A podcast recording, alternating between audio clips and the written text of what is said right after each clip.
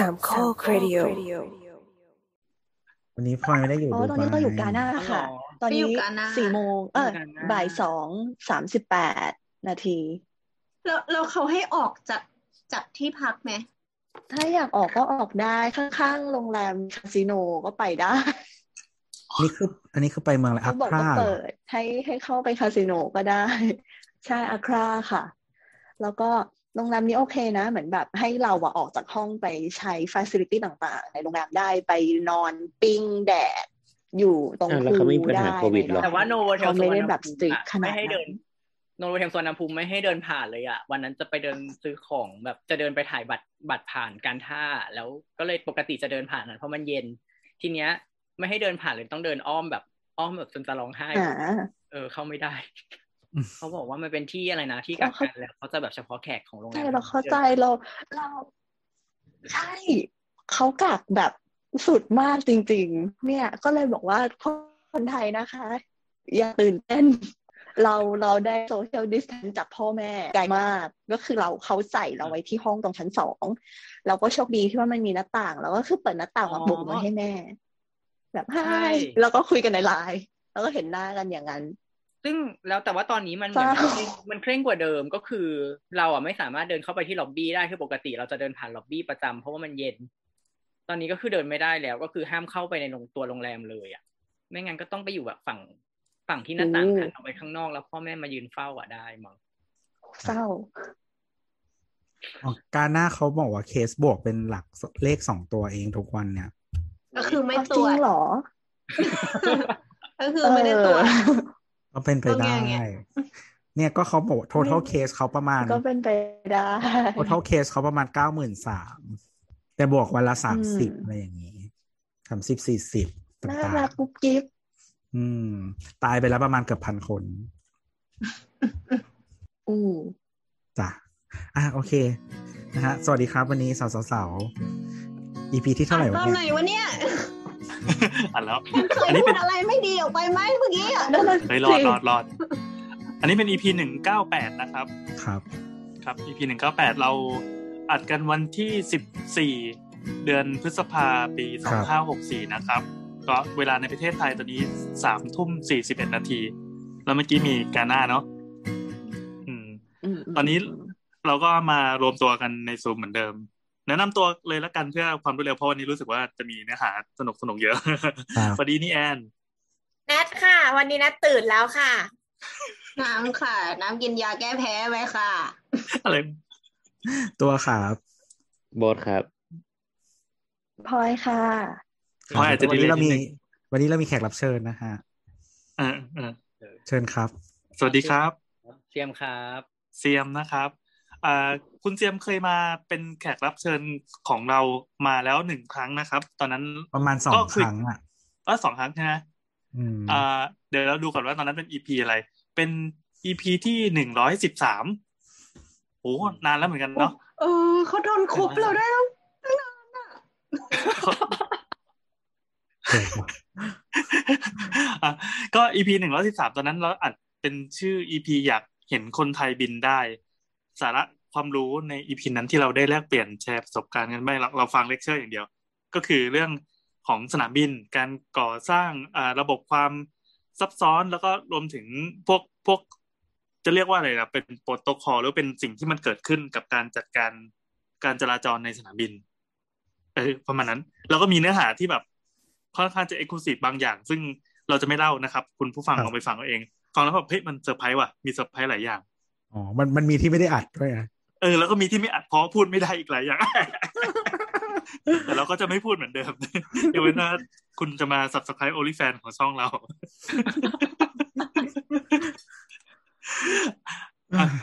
ไม่ไม่รู้เหมือนกันว่า อี พี นี้จะมีหรือเปล่าแล้วก็แบบหยอดๆคนฟังไว้ก่อนเขาจะได้แบบฟังไม่ไม่สคริปต์ตลอดสามชั่วโมงจากนี้ไป ดูมีน้ำกับพลอยกันเลยสลับอ้าวไม่เป็นไรวันนี้คุณเจียมกลับมาเหมือนเดิมเราเราขออนุญาตแนะนำตัวคุณเจียมอีกครั้งนะครับว่าว่าเป็นใครทำอะไรเผื่อคุณผู้ฟังยังไม่ได้ฟังหนึ่งร้อยสิบสามมาฟังอันนี้ก่อนฟังได้ฟังได้แล้วเดี๋ยวถ้าสนุกย้อนกลับไปฟังนั้นอีกทีนึงสวัสดีครับเจียมทำอะไรเอ่ยครับตอนนี้เป็นเจ้าหน้าที่ควบคุมจราจรทางอากาศครับที่ทำงานที่สุวรรณภูมิครับอ๋อโอเคอ่าลองลองสรุปคร่าวๆได้ไหมครับว่า อาชีพนี้ทำอะไรแบบในหนึ่งทวีตในหนึ่งทวีตหรอก็ทำก็มีหน้าที่ให้อะไรนะเขาเรียกว่าให้บริการควบคุมจัดสรรอากาศแก่เครื่องบินแล้วก็ทำให้ทำให้เครื่องจริงๆหน้าที่จริงๆคือป้องกันการชนกันของเครื่องบินอ๋อป้องกันการชนกันแล้วก็ทำให้มันเกิดความคล่องตัวแล้วก็ความรวดเร็วแล้วก็มีให้ให้ข้อมูลกับเครื่องบินแล้วก็ทำการช่วยเหลือเมื่อเมื่อเครื่องเมื่อเครื่องต้องการความช่วยเหลืออื่นๆเช่นเวลาประกาศภาวะฉุกเฉินอะไรอย่างเงี้ยครับหน้าที่จริงๆมีเท่านี้เหมือนเหมือนเคยอ่านที่เป็นทวิตจับตันคนหนึ่งไปที่เขาบอกว่าเขาบินไปลงที่เมืองจีนไม่ได้เลยต้องเลยไปที่ฮ่องกงเลยสักอย่างปะอ๋อเขาได้เวิร์ดอย่างนี้ใช่ไหมเออแล้วยังไงนะเหมือนไม่กำลังรู้ว่าแบบอาชีพแบบพี่เจียมก็คือคอยประสานงานให้ด้วยปะใช่แบบอันนี้ลงไม่ได้ถ้าอย่างนั้นก็ต้องต้องประสานงานให้เพราะถ้าแบบนั้นน่ะมันก็จะอยู่ในส่วนของแบบ area control center ก็คือเป็นการควบคุมจัดสรรอากาศในเส้นทางบินก็คือเขาก็จะประสานไว้ไปว่าประสานไปอย่างอย่างไปลงที่จีนไม่ได้ใช่ไหมเขาก็ต้องประสานเข้าไปที่อ่า Flight Information Region ของฮ่องกงว่าอ่าเครื่องบินเที่ยวบินเนี้ยเขาจะขอมาลงอะไรอย่างเงี้ยอืมอืมประมาณนั้นเราก็ต้องส่งก็คือมีหน้าที่ส่งข่าวกันต่อไปเรื่อยๆจนกว่าแล้วเขาก็ก็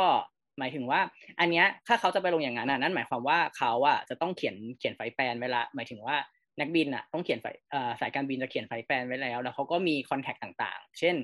ที่ฮ่องกงอ่ะมีคนรับเครื่องเขามีตัวแทนของเขาเพื่อเพื่อรับเครื่องอ่ะแล้วแล้วเขาก็มีเซ็นสัญญาในการเข้าไปลงเรียบร้อยแล้วอะไรอย่างเงี้ยอ่าถ้าสมมติว่าไม่ได้เซ็นสัญญาอย่างเงี้ยเราแบบลงฉุกเฉินได้ไหมลงฉุกเฉินได้ไหมถามว่าได้ไหมได้ถ้าเพราะว่า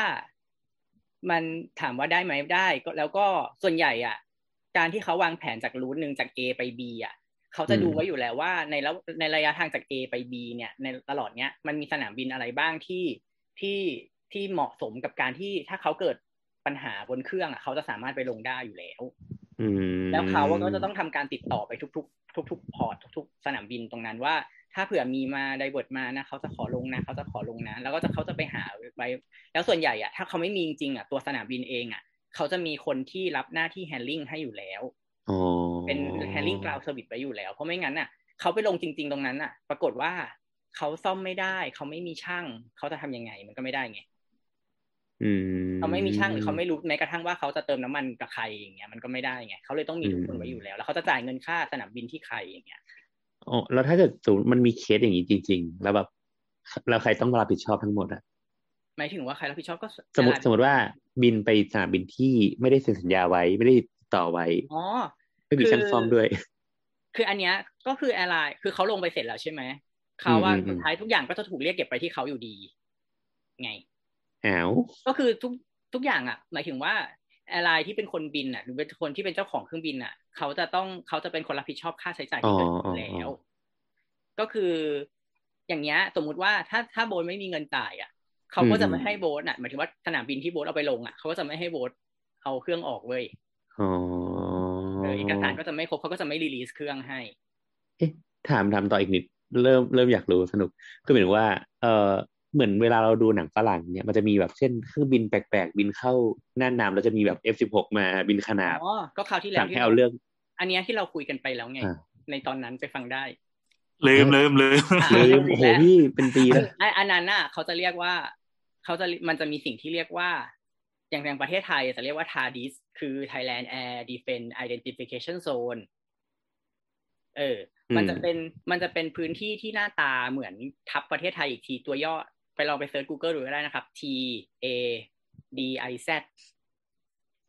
มันจะมันจะเป็นพื้นที่ที่เหมือนจะคุมประเทศไทยแต่ว่าคุมพื้นพื้นน้ำไปด้วยอือหืออือหือก็จะเป็นแผนที่แต่ว่าไม่แน่ใจว่าจะมีรูปไหมอ้อมีอ๋อๆมีๆๆๆมีมีมันอันนี้อันนี้อยู่ในเว็บของกพทนะครับ เอ ไอ พี ดอท ซี เอ เอ ที ดอท อาร์ ดอท ที เอชใช่มันจะมีขอบไอ้ตรงนั้นนั่นแหละเขาจะเรียกว่า ทาดิซ ก็คือ Thailand Air Defense Identification Zone ตรงเนี้ยเขาก็จะทำการมอนิเตอร์โดยหน่วยงานของทหารอากาศหน่วยงานที่เขียนว่าคปอนั่นแหละที่มันเป็นชื่อสถานี บี ที เอส น่ะ หน่วยงานนั้นจะดูจะดูแลจะดูแลอยู่คปอ.จำตัวย่อเป็นภาษาไทยจริงๆไม่ได้น่าจะเป็นควบคุมป้องกันอะไรทางอากาศสักอย่างอ่าก็จะแบ่งก็จะแบ่งแต่ว่าตอนนี้ในประเทศไทยจะแบ่งหน่วยงานเนี้ยเป็นสามหน่วยงานเป็นสถานีหลักก็คือจะมีอยู่ทางเหนืออยู่ที่เชียงใหม่ชื่อแฟนตาเซียหรือเปล่าน่าจะใช่แล้วอยู่ที่กรุงเทพนะครับอยู่ชื่อออสการ์แล้วก็ที่อยู่ที่สุราษฎร์จะชื่อบิ๊กเชลเป็นชื่อย่อของเขาก็คืออันนี้หอยใหญ่หอยใหญ่แล้วก็จริงๆก็จะมีสถานีย่อยก็จะมีสถานีเรดาร์ย่อยอีกเพื่อเพื่อดูอีกทีว่าอาจจะมีแบบตามเหมือนเกาะสมุยมีหาดใหญ่มีภูเก็ตอะไรเงี้ยที่ดอยอินทนนท์ก็มีที่ถ้าเป็นเราจะเห็นว่าใครไปดอยอินทนนท์จะเห็นตรงนั้นจะมีฐานอากาศอยู่แล้วก็ออสการ์ตัวใหญ่อยู่ที่ดอนเมืองอันนี้ก็จะมีคนนั่งนั่งจ้องจอคอมเลยนั่งนั่งนั่งนั่งจ้องจอมอนิเตอร์เลยว่าเอ่อเครื่องบินที่บินเข้ามาตัวเนี้ยคือใครซึ่งส่วนใหญ่อ่ะเขาก็จะไอเดนได้ว่าเขาก็จะไอเดนเทียมแหละว่าเขาก็จะแชร์ข้อมูลกับบริษัทวิทยุการบินว่าตัวเนี้ยคือไฟล์อะไรเป็นไฟล์คอมเมอร์เชียลใช่ไหมแต่ถ้าสุดท้ายมันมี target ที่มัน identify ไม่ได้เช่นเหมือนเราอ่ะเอาเครื่องบินเล็กๆหนึ่งลำแล้วพยายามจะบินเข้ามาเขาก็จะเริ่มเช็คก่อนว่าตัวนี้มีไฟแพลนไหมเขาคือใครแบบเครื่องอะไรสป็อกอะไรอะไรเงี้ยแต่ถ้ามันไม่มีจริงๆว่าตัวนี้คือใครเขาก็จะเริ่มเอาเครื่องบินขึ้นไปสกัดกั้นซึ่งซึ่งเรื่องพวกนี้หาอ่านได้ใน เอ ไอ พี Thailand ครับเขาจะบอกไว้อยู่ไปฟังตอนเก่าก็ได้ฮะเล่าเลยได้ไปตอนเก่าก็ได้เพราะมันพูดเหมือนเดิมเลยไล่บอสไปฟังก่อนเลยใช่ใช่อันเนี้ยก็จะเหมือนในหนังเลยก็จะมีขึ้นไปก็ถ้ามาจากทางเหนือก็จะเป็นเครื่อง เอฟ สิบหก จากตาคลีแล้วทางเหนือที่พูดคำเมืองเครื่องลบเครื่องลบไปก็จะไปสองลำไปบินไปมีลำมีลำหนึ่งไปขนาบข้างแล้วมีลำหนึ่งอยู่ข้างหลังแล้วก็จะไปเขาจะไปแบบใช้สัญญาณแบบผิดผิดเครื่องแทนอะไรอย่างเงี้ยแล้วก็ถ้าเป็นทางภาคกลางกับอีสานจะใช้ออสการ์เอ้ยไม่ใช่จะใช้จะใช้เครื่องจากกองบินหนึ่งที่โคราชแล้วก็ถ้าเป็นภาคใต้จะใช้กองบินเจ็ดจะเป็น Gripen กองบินเจ็ดจากสุราษฎร์ขึ้นไปตรงนั้นเพราะตรงนี้พวกนี้เขาก็จะมีนักนักบินนะสแตนบายอยู่ตลอดยี่สิบสี่ชั่วโมงรอคำสั่งให้นำเครื่องขึ้นอย่างปีปีนึงเจอเหตุการณ์อะไรแบบนี้เยอะบ่อยไหมครับปกติเดี๋ยวนี้มันไม่ค่อยเจอแล้วครับเพราะว่าเพราะว่าส่วนใหญ่อ่ะมันจะ identify กันได้อยู่แล้วทุกวันนี้ก็มีเหมือนแบบเหมือนเรามี database กลางที่แชร์กันอย่างนี้ใช่ไหมเราแชร์ข้อมูลกันอยู่แล้วแล้วทีเนี้ยส่วนแล้วก็ถ้ามันจะมีค่าศึกมาจริงๆอ่ะมันเราก็จะเจออยู่แล้วแต่ว่าเขาก็ไม่มีใครเข้ามาขนาดนั้นไงพี่อืมอืมอืมอืมแล้วสุดท้ายก็คือเขาจะไป intercept มาลงแล้วถ้าเครื่องนั้นอ่ะมันไม่ลงมาก็จะไอตัวข้างหลังจะยิงอืมเออเขาเพราะฉะนั้นนักเขานักบินอ่ะเขาก็จะฝึกอยู่ตลอดเวลาเขาก็จะมีการฝึกกิจกรรมพวกนี้อยู่ทุกๆวันคนที่เป็นนักบินของกองทัพอ่ะใช่แล้วก็ค่าใช้จ่ายที่เกิดขึ้นจากการทำทั้งหมดค่าน้ำมันที่เอาเครื่องบินเราขึ้นไปต้อนลงมาเนี่ยก็คือคิดเงินไปที่ไอ้คนนั้นใช่ก็เป็นเคสเดียวกันกับว่าถ้าเราไดเวิร์ตไปเราจะเสียใครจะจ่ายเงินก็คือไอ้คนที่ไดเวิร์ตนั่นแหละไปเสียเงินเงินคือระบบมันมีอยู่แล้วถ้าเกิดว่าใครที่จะฝืนระบบขึ้นมาปั๊บก็ไปรับผิดชอบไอ้ส่วนที่ตัวเองแจ่มขึ้นมาแล้วกันอะไรอย่างนั้นอ่ะอย่างนี้แสดงว่าในแต่ละประเทศอ่ะเราจะต้องมีหน่วยงานที่คอยมอนิเตอร์อะไรอย่างเงี้ยอาจสมมติว่าไม่นับความมั่นคงก็ได้เป็นเป็นตัวตัวที่ท่าอากาศยานจะต้องคอยมาแชร์ข้อมูลกันเหมือนเราจะต้องมีระบบตรงกลางที่เป็นระบบนานาชาติไหมครับระบบสากลอ่าระบบนานาชาติตอนนี้คือข้อมูลเรดาร์ทั้งหมดถ้ายกเว้นถ้าข้อมูลเรดาร์ทหารนะครับเขาจะเขาก็จะเป็นของใครของมันเพราะมันคือข้อมูลความมั่นคงเนาะแต่ว่าทีเนี้ยหน่วยกลางอย่างเงี้ยมันมันก็จะไม่มีมันจะไม่มีไม่มันจะไม่มีคนแชร์ข้อมูลรวบเรื่องเรดาร์หรอกแต่ว่าเขาจะแชร์ข้อมูลเรื่องไฟแพลนอยู่แล้วเพราะว่าเหมือนสมมติว่าสมมติว่าเราอ่ะจะเราจะบินไปที่ที่หนึ่งจากอย่างอย่างเช่นอ่ากรุงเทพไปฮ่องกงอย่างเงี้ยเราจะต้องมีการคนที่คนที่ส่งไฟแพลนนะครับเขาไม่ได้ส่งไปที่เดียวเขาจะส่งไปทุกคนเขาจะส่งตั้งแต่ว่าสนามบินต้นทางหน่วยงานให้ approach area area ประเทศนั้นประเทศนี้ประเทศนี้ไปทุกๆที่เพราะฉะนั้นน่ะเราจะสามารถหาไปแปลนได้จากหน่วยงานกลางนี้อยู่แล้วอื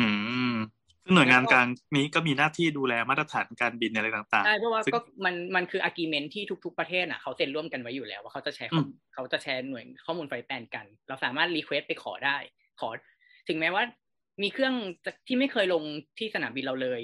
แล้วแล้วจะมาลงตอนเนี้ยแล้วเราต้องการไฟแปลเราต้องการดูว่าแบบเครื่องเขาเป็นแบบอะไรเขามีผู้โดยสารกี่คนเงี้ยเราก็สามารถเราสามารถได้แม้กระทั่ง ให้ต้นหนห้องบีฟวิ่งของเราอะติดต่อไปที่ต้นทางสนามบินต้นทางเพื่อขอก๊อปปี้ของข้อมูลนั้นมาได้เนี่ยครับซึ่งเอาจริงๆทุกอย่างถ้าเกิดว่าไม่ไม่ได้เป็นการรีเควสอะเอ่อมันมันจะทำงานอัตโนมัติอยู่แล้วไหมครับอ่าอัตโนมัติครับขึ้นคันสำหรับในประเทศไทยอ่ะมันค่อนข้างอัตโนมัติเพราะว่าเราแชร์ข้อมูลตรงกลางประเทศอ่าที่ทำงานจะมีจะมีหน่วยงานที่ชื่ออ่า Flight Data Management Center อืมๆตรงเนี้ยจะเป็นจะเป็นหน่วยงานที่เหมือนดูไฟล์แปลนทั้งหมดที่เข้าออกในประเทศโอ้ปวดหัวแย่เลยใช่แบบคือมันมันต้องพูดก่อนว่าถ้าเครื่องที่เข้าออกในประเทศเนี่ยมันไม่ได้หมายความว่าแค่บินเข้ามาลงแล้วแล้วบินออกนะมันคือบินผ่านเฉยๆแล้วไม่ลงสนามบินใดเลยก็มีครับนี่ออกมาที่เขาขอแค่บินผ่านเฉยๆอ่ะเช่นเครื่องจากลาวจะไปยุโรปยังไงก็ต้องผ่านประเทศไทยอืมเออมันเพราะมันบินไปทางตะวันตกมันต้องบินผ่านไทยผ่านพม่าเข้าอินเดียอัฟกันไปเรื่อยๆจนถึงยุโรปอย่างเงี้ยจากเวียดนามอย่างเงี้ยนึกออกครับเพราะฉะนั้นมันก็มีคนที่มาผ่านเราเยอะมากเช่นสิงเหมือนจากมาเลจากสิงคโปร์ก็บินทะลุมาผ่านกรุงเทพก่อนแล้วก็ขึ้นไปทางเหนืออย่างเงี้ยเหมือนจากมาเลสิงคโปร์ไปจีนอย่างเงี้ยเขาก็อาจจะผ่านไทยมันเพราะฉะนั้นมันก็เขาก็จะมีหน่วยงานนี้มาแชร์กันเขาก็จะแชร์ข้อมูลแล้วก็เพราะว่าการที่เขาจะบินผ่านน่านฟ้าเราได้เขาต้องขออนุญาตจากกปท.ก่อนขออนุญาตบินผ่านและทีเนี้ยหน่วยเขาก็จะเช็คกันว่าพอมีไฟแปลนแล้วมันตรงกับอ่าช่วงเวลาแล้วก็แบบเครื่องที่เขาขออนุญาตไหมอย่างเงี้ยครับใช่เออถ้าจำไม่ผิดเหมือนมันมีข่าวนาทีระทึกอะไรสักอย่างเหมือนเหมือนเป็นเครื่องบินพาณิชย์ในไทยอะครับที่เหมือนบินไปแทบจะแทบจะเจอกันกลางอากาศอะแถวๆน่าจะเป็นแบบใกล้ๆภาคเหนืออะไรสักอย่างเมื่อสักไม่กี่ปีที่ผ่านมาอันนี้นิกเคยรู้ข่าวไหมเรากำลังหาอยู่ว่ามันมีตรงไหนไม่ทันไม่ไม่ได้ยินข่าวเลยแต่ว่าถ้าไอ้แทบจะเจอกันน่ะน่าจะเกิดเหตุการณ์เอ่อ ที แคส อาร์ เอ มั้งครับก็เป็นเป็นเหตุการณ์ที่แบบเอ่อตัวตัวคอมพิวเตอร์บนเครื่องของทั้งสองลำอ่ะมันคุยกันแล้วก็ทำให้สั่งให้นักบินน่ะหักออกจากกันเองแต่ส่วนใหญ่มันจะไม่ค่อยเป็นหรอกอืมจะค่อนข้างเกิดน้อยมากเหตุการณ์พวกนี้อ๋อนั่นแสดงว่าในแต่ละครั้งที่บินเนี่ยเครื่องบินสองมันมันจะส่งสัญญาณออกตลอดเวลาใช่ก็มันจะส่งสัญญาณด้วยระบบเดียวกับที่เราเห็นใน เอ ดี เอส บี อะครับในในโปรแกรมไฟเรดาร์ยี่สิบสี่อะไรอย่างเงี้ยที่เห็นเป็นก็คือเครื่องบินเองก็จะเห็นเพื่อนในนักนักบินที่ในในตัว Glass Cockpit อะครับเขาก็จะมองเห็นลำอื่นๆเหมือนกันมีความสูงและความเร็วและทิศทางเพราะฉะนั้นน่ะถ้าเขาจะต้องมีสิ่งที่เรียกว่า situational awareness ก็คือก็คืออ่าการตระหนักรู้อยู่แล้วว่าแบบว่าว่าเนี่ยจะมีเครื่องเข้ามาที่ทางนี้ทิศนี้อะไรอย่างเงี้ยที่ความเร็วเท่านี้ความสูงเท่านี้มันอยู่มันอยู่ในแนวเดียวกับเราหรือเปล่าเราจะเจอหรือเปล่าอะไรอย่างเงี้ยครับซึ่งพอมันเข้ามาใกล้ระดับหนึ่งมันก็จะมีสิ่งที่ว่า ที แคส ที แคส มันก็มันย่อมาจากที่แคสจะเป็นอุปกรณ์ที่ติดอยู่บนเครื่องอะครับติดอยู่ในเครื่องที่แคสคือไม่ใช่ไอ้สอบสอบเข้ามหาลัยนะมันตัวย่อตัวเดียวกันปะไม่ไม่ไม่พี่แคสมันคือผนังที่ถูกทำมาจากโรงงานแล้วอันนั้นทีแคสจะพยายามอีกเหรอทีแคสมันย่อมาจากว่าเอ่อ Traffic Collision Avoidance Systemพูดอะไรนะเมื่อกี้ traffic traffic collision avoidance system อ่าอ่าเอออันเนี้ยถ้าอยากรู้เรื่องเนี้ยแนะนำให้ไปดูน่าจะเป็นอะไรนะน่าจะเป็นสารคดีไม่ไม่แนทจิโอก็ Discovery อ่ะเรื่องที่แบบที่เขาชนกันที่เขาชนกันที่ที่เป็น ดี เอช แอล กับ ดี เอช แอล กับเครื่องที่รัสเซียที่สุดท้ายคอนโทรลเลอร์เขาเขาโดนแทงตอนจบอ่ะโดนโดนญาติผู้เสียชีวิตน่ะมาแทงอ่ะเขาโดนเพราะว่าเขาชนกันกลางอากาศอ่ะนั้นยกมือเออเรามีคำถามหนึ่งเซตใหญ่อ่ะตอนแรกนึกว่าจะคุยเรื่องเมื่อกี้เออนึกว่าจะคุยเรื่องเมื่อกี้นึกว่าแนทเคยดูคือแบบยกมือด้วยความกระตือรือร้นสูงมากเราสงสัยว่าห้องทำงานของพี่เซียมอ่ะมันเป็นมันเป็นกระจกใสหมดทุกด้านเลยถูกปะใช่แล้วเห็นได้ตามภาพข่าวมันกันกระสุนไหมอ่ะไม่กันปกติมันไม่กันกระสุนขนาดลมแรงมากๆมันยังแตกเลยแต่ถ้าเขาสอยคนทั้งห้องเนี้ยตายเรียบอ่ะเครื่องบินก็จะตกถูกปะมันไม่ได้ตกมันไม่ตกเพราะว่าทุกคนยังบินอยู่เหมือนเดิมอืมๆ เอออันนี้มันก็จะมีที่ทำงานมันก็จะมีแผน บี ซี พี เนาะแบบ business continue อะไรวะ continuity plan อ่าถูกต้องเออเขาก็จะมีอยู่ว่าแบบเพราะมันเคยมีข่าวว่ามันชอบมีข่าวแบบคนมาล้อมปิดนั่นนู่นนี่นึกออกไหมเขาก็จะเขาจะซ้อมทุกปีว่าแบบปีนี้จะเป็นธีมอะไรมันมันเคยมีธีมวางระเบิดหอแล้วหอร่วมหอล้มลงมาอะไรอย่างเงี้ยโอ้โหเราเราคิดถึงว่าธีมธีมอะไรแล้วเรานึกถึงไอเนี้ยซ้อมหนีไฟของหอในมหาลัยอะไรนี่นี่ต้องต้องซ้อมหนีวิ่งวิ่งหนีไฟทุกปีต้องวิ่งวิ่งแบบกระเทยเงี้ยหรอปีนี้วิ่งแบบวันนี้จะเป็นธีมแบบสัปปะรีมาแล้วก็ใส่ชุดสัปปะรีออกมาตอนอยู่ต่างจังหวัดมีทีมนี้ด้วยมีมึงบอกว่าเกษตรกรสวนยางแบบว่าไม่พอใจในราคายางแล้วจะมาปิดล้อมสนามบินเขามีทีมคือเคยคิดว่ามันเป็นไปไม่ได้นะแต่มันก็เป็นไปแล้วใช่เขาปิดสนามบินเขามันมีทีมแล้วเขาบอกประมาณว่าถ้าก็คือมันก็จะมีว่าเขาก็จะจัดถ้ามันถ้ามันแบบที่แนทบอกไงเขาก็จะจัดอีกชุดนึงคนที่ทำงานอีกชุดนึงอ่ะคนทำงานชุดหนึ่งเข้าไปหอสำรองหอสำรองจะอยู่ในตัวสนามบินจะเห็นว่าถ้าไปตัวนาภูมิจะเห็นว่ามันจะมีหอเล็กๆสองสองหออ่ะอยู่ข้างในอันนั้นเป็นหอสำรองทั้งสองอันเลยเหรอคะคือจริงๆแล้วตรงนั้นเป็นของการท่าการท่าเขาจะเขาจะเป็นแอปพอนคอนโทรลจะเป็นคนที่ดูหลุมจอดดูอะไรอย่างเงี้ยอยู่ข้างในแต่ว่าด้วยความที่เราต้องเราบิวการบินต้องทำที่สำรองด้วยเขาก็เลยให้ไปใช้ชั้นหนึ่งในนั้นในการคอนโทรลเพราะว่าทีนี้หอนั้นมันเตี้ยก็ถ้าอยู่หอเดียวอ่ะมันจะมองไม่เห็นรันเวย์อีกฝั่งเขาเลยเพราะฉะนั้นเราเลยจัดคอนโทรลเลอร์แยกไปคนละหอเพื่อให้มันมันเห็นเพราะเราต้องคอนโทรลเครื่องด้วยตาด้วยไงถ้าสำสำหรับสำหรับคนที่ทำสนามบินที่หอสนามบินอ่ะจะทำด้วยตาแต่ว่าถ้าเป็นถ้าเป็นเรดาร์ที่สำหรับเส้นทางบินอะไรอย่างเงี้ยจะใช้เรดาร์ก็ไม่ต้องมองห้องก็เป็นห้องมืดอืมนั่นแหละครับอืมอันนี้คือต้องมองต้องใช้สายตาด้วยใช่กระจกก็เลยต้องเป็นกระจกใสอ่ะพอยกมือครับว่าครับเอ่อเหตุการณ์ที่เมนชั่นเมื่อกี้นี้นะคะเกิดขึ้นในปีสองพันสองค่ะแต่ว่าพลอยโดยเครื่องบินของที่ชนกันก็คือชื่อสายการบินแบรนด์เดี๋ยวนะแบรนด์ Kyrian Airline ค่ะอ่าเขาเช่าเหมาลำที่ปลายทางก็คือสเปนที่เมืองคอสตากัวราดาโดยเขาเทคออฟเนี่ยออกมาจากมอสโกสำหรับเครื่อง ดี เอช แอล เนี่ยเขาเทคออฟมาจากเบอร์ดาโมอิตาลีแล้วก็เอ๊ะจะไปเบอร์ดาโมอิตาลีเทคออฟมาจากบรัสเซลส์เบลเยียมทีเนี้ยเหตุการณ์มันก็คือเอ่อ ที แคส อ่ะเตือนทั้งสองลำอ่ะว่าเฮ้ยใกล้เกินเกินไปแล้วนะมันอาจจะมีโอกาสชนบลาบลาบลาแต่ว่า Air Traffic Control บอกว่าไม่ชนหรอกซึ่งบินน่ะเลือกที่จะเชื่อ Air Traffic Control ไม่ได้เชื่อตัว ที แคส ผลก็เลยเอ่อชนกันแล้วก็ทำให้มีผู้เสียชีวิตทั้งหมดเจ็ดสิบเอ็ดคนค่ะอ่าเราจะเสริมด้วยเพื่อจริงๆแล้วอ่ะถ้า ที แคส มันบินเข้ามาเขาจะบินเข้ามาเจอกันในลักษณะเนี้ยเป็นแอปเป็นเขาเรียกว่าเป็น converging ก็คือบินเข้ามาแบบจะตัดกันเป็นตัว x ทีเนี้ยพอ ที แคส มันเจออ่ะ ที แคส มัน detect ได้ว่าสองตัวเนี้ยจะมีโอกาสเข้ามาเจอกันใช่ไหมครับเขาจะตามหลักอ่ะ ที แคส จะสั่งตัวที่ตัวหนึ่งให้ไต่ให้ไต่ขึ้นแล้วอีกตัวหนึ่งอ่ะให้ descend ลงอย่างนี้ทีนี้ทีเนี้ยในเคสนั้นก็คือมีลำหนึ่งอ่ะทำตาม ที แคส และอีกลำหนึ่งทำตามคอนโทรลเลอร์แล้วคอนโทรลเลอร์ก็เลยสั่งอีตัวอีตัวหนึ่งอ่ะไต่ขึ้นเพราะฉะนั้นไต่ขึ้นก็คือขึ้นไปทั้งคู่แล้วก็ตัดเห็นเลยว่าปีกอีตัวหนึ่งไปตัดหางอีตัวหนึ่งไปเลยอย่างเงี้ยแล้วก็ล่วงลงทั้งคู่ลงที่สวิตช์มั้งครับถ้าจำไม่ผิดทีเนี้ยมันก็เลยมีกฎต่อไปว่าต่อไปอ่ะถ้า ที แคส มัน อาร์ เอ อาร์ เอ ก็ย่อมาจากคำว่า Resolution Advisory ก็คือแนะนำให้ปฏิบัตินะครับ ที แคส มัน อาร์ เอ แล้วอ่ะให้นักบินอ่ะเชื่อตาม ที แคส แล้วแจ้งคอนโทรลเลอร์ว่าทำอะไรลงไป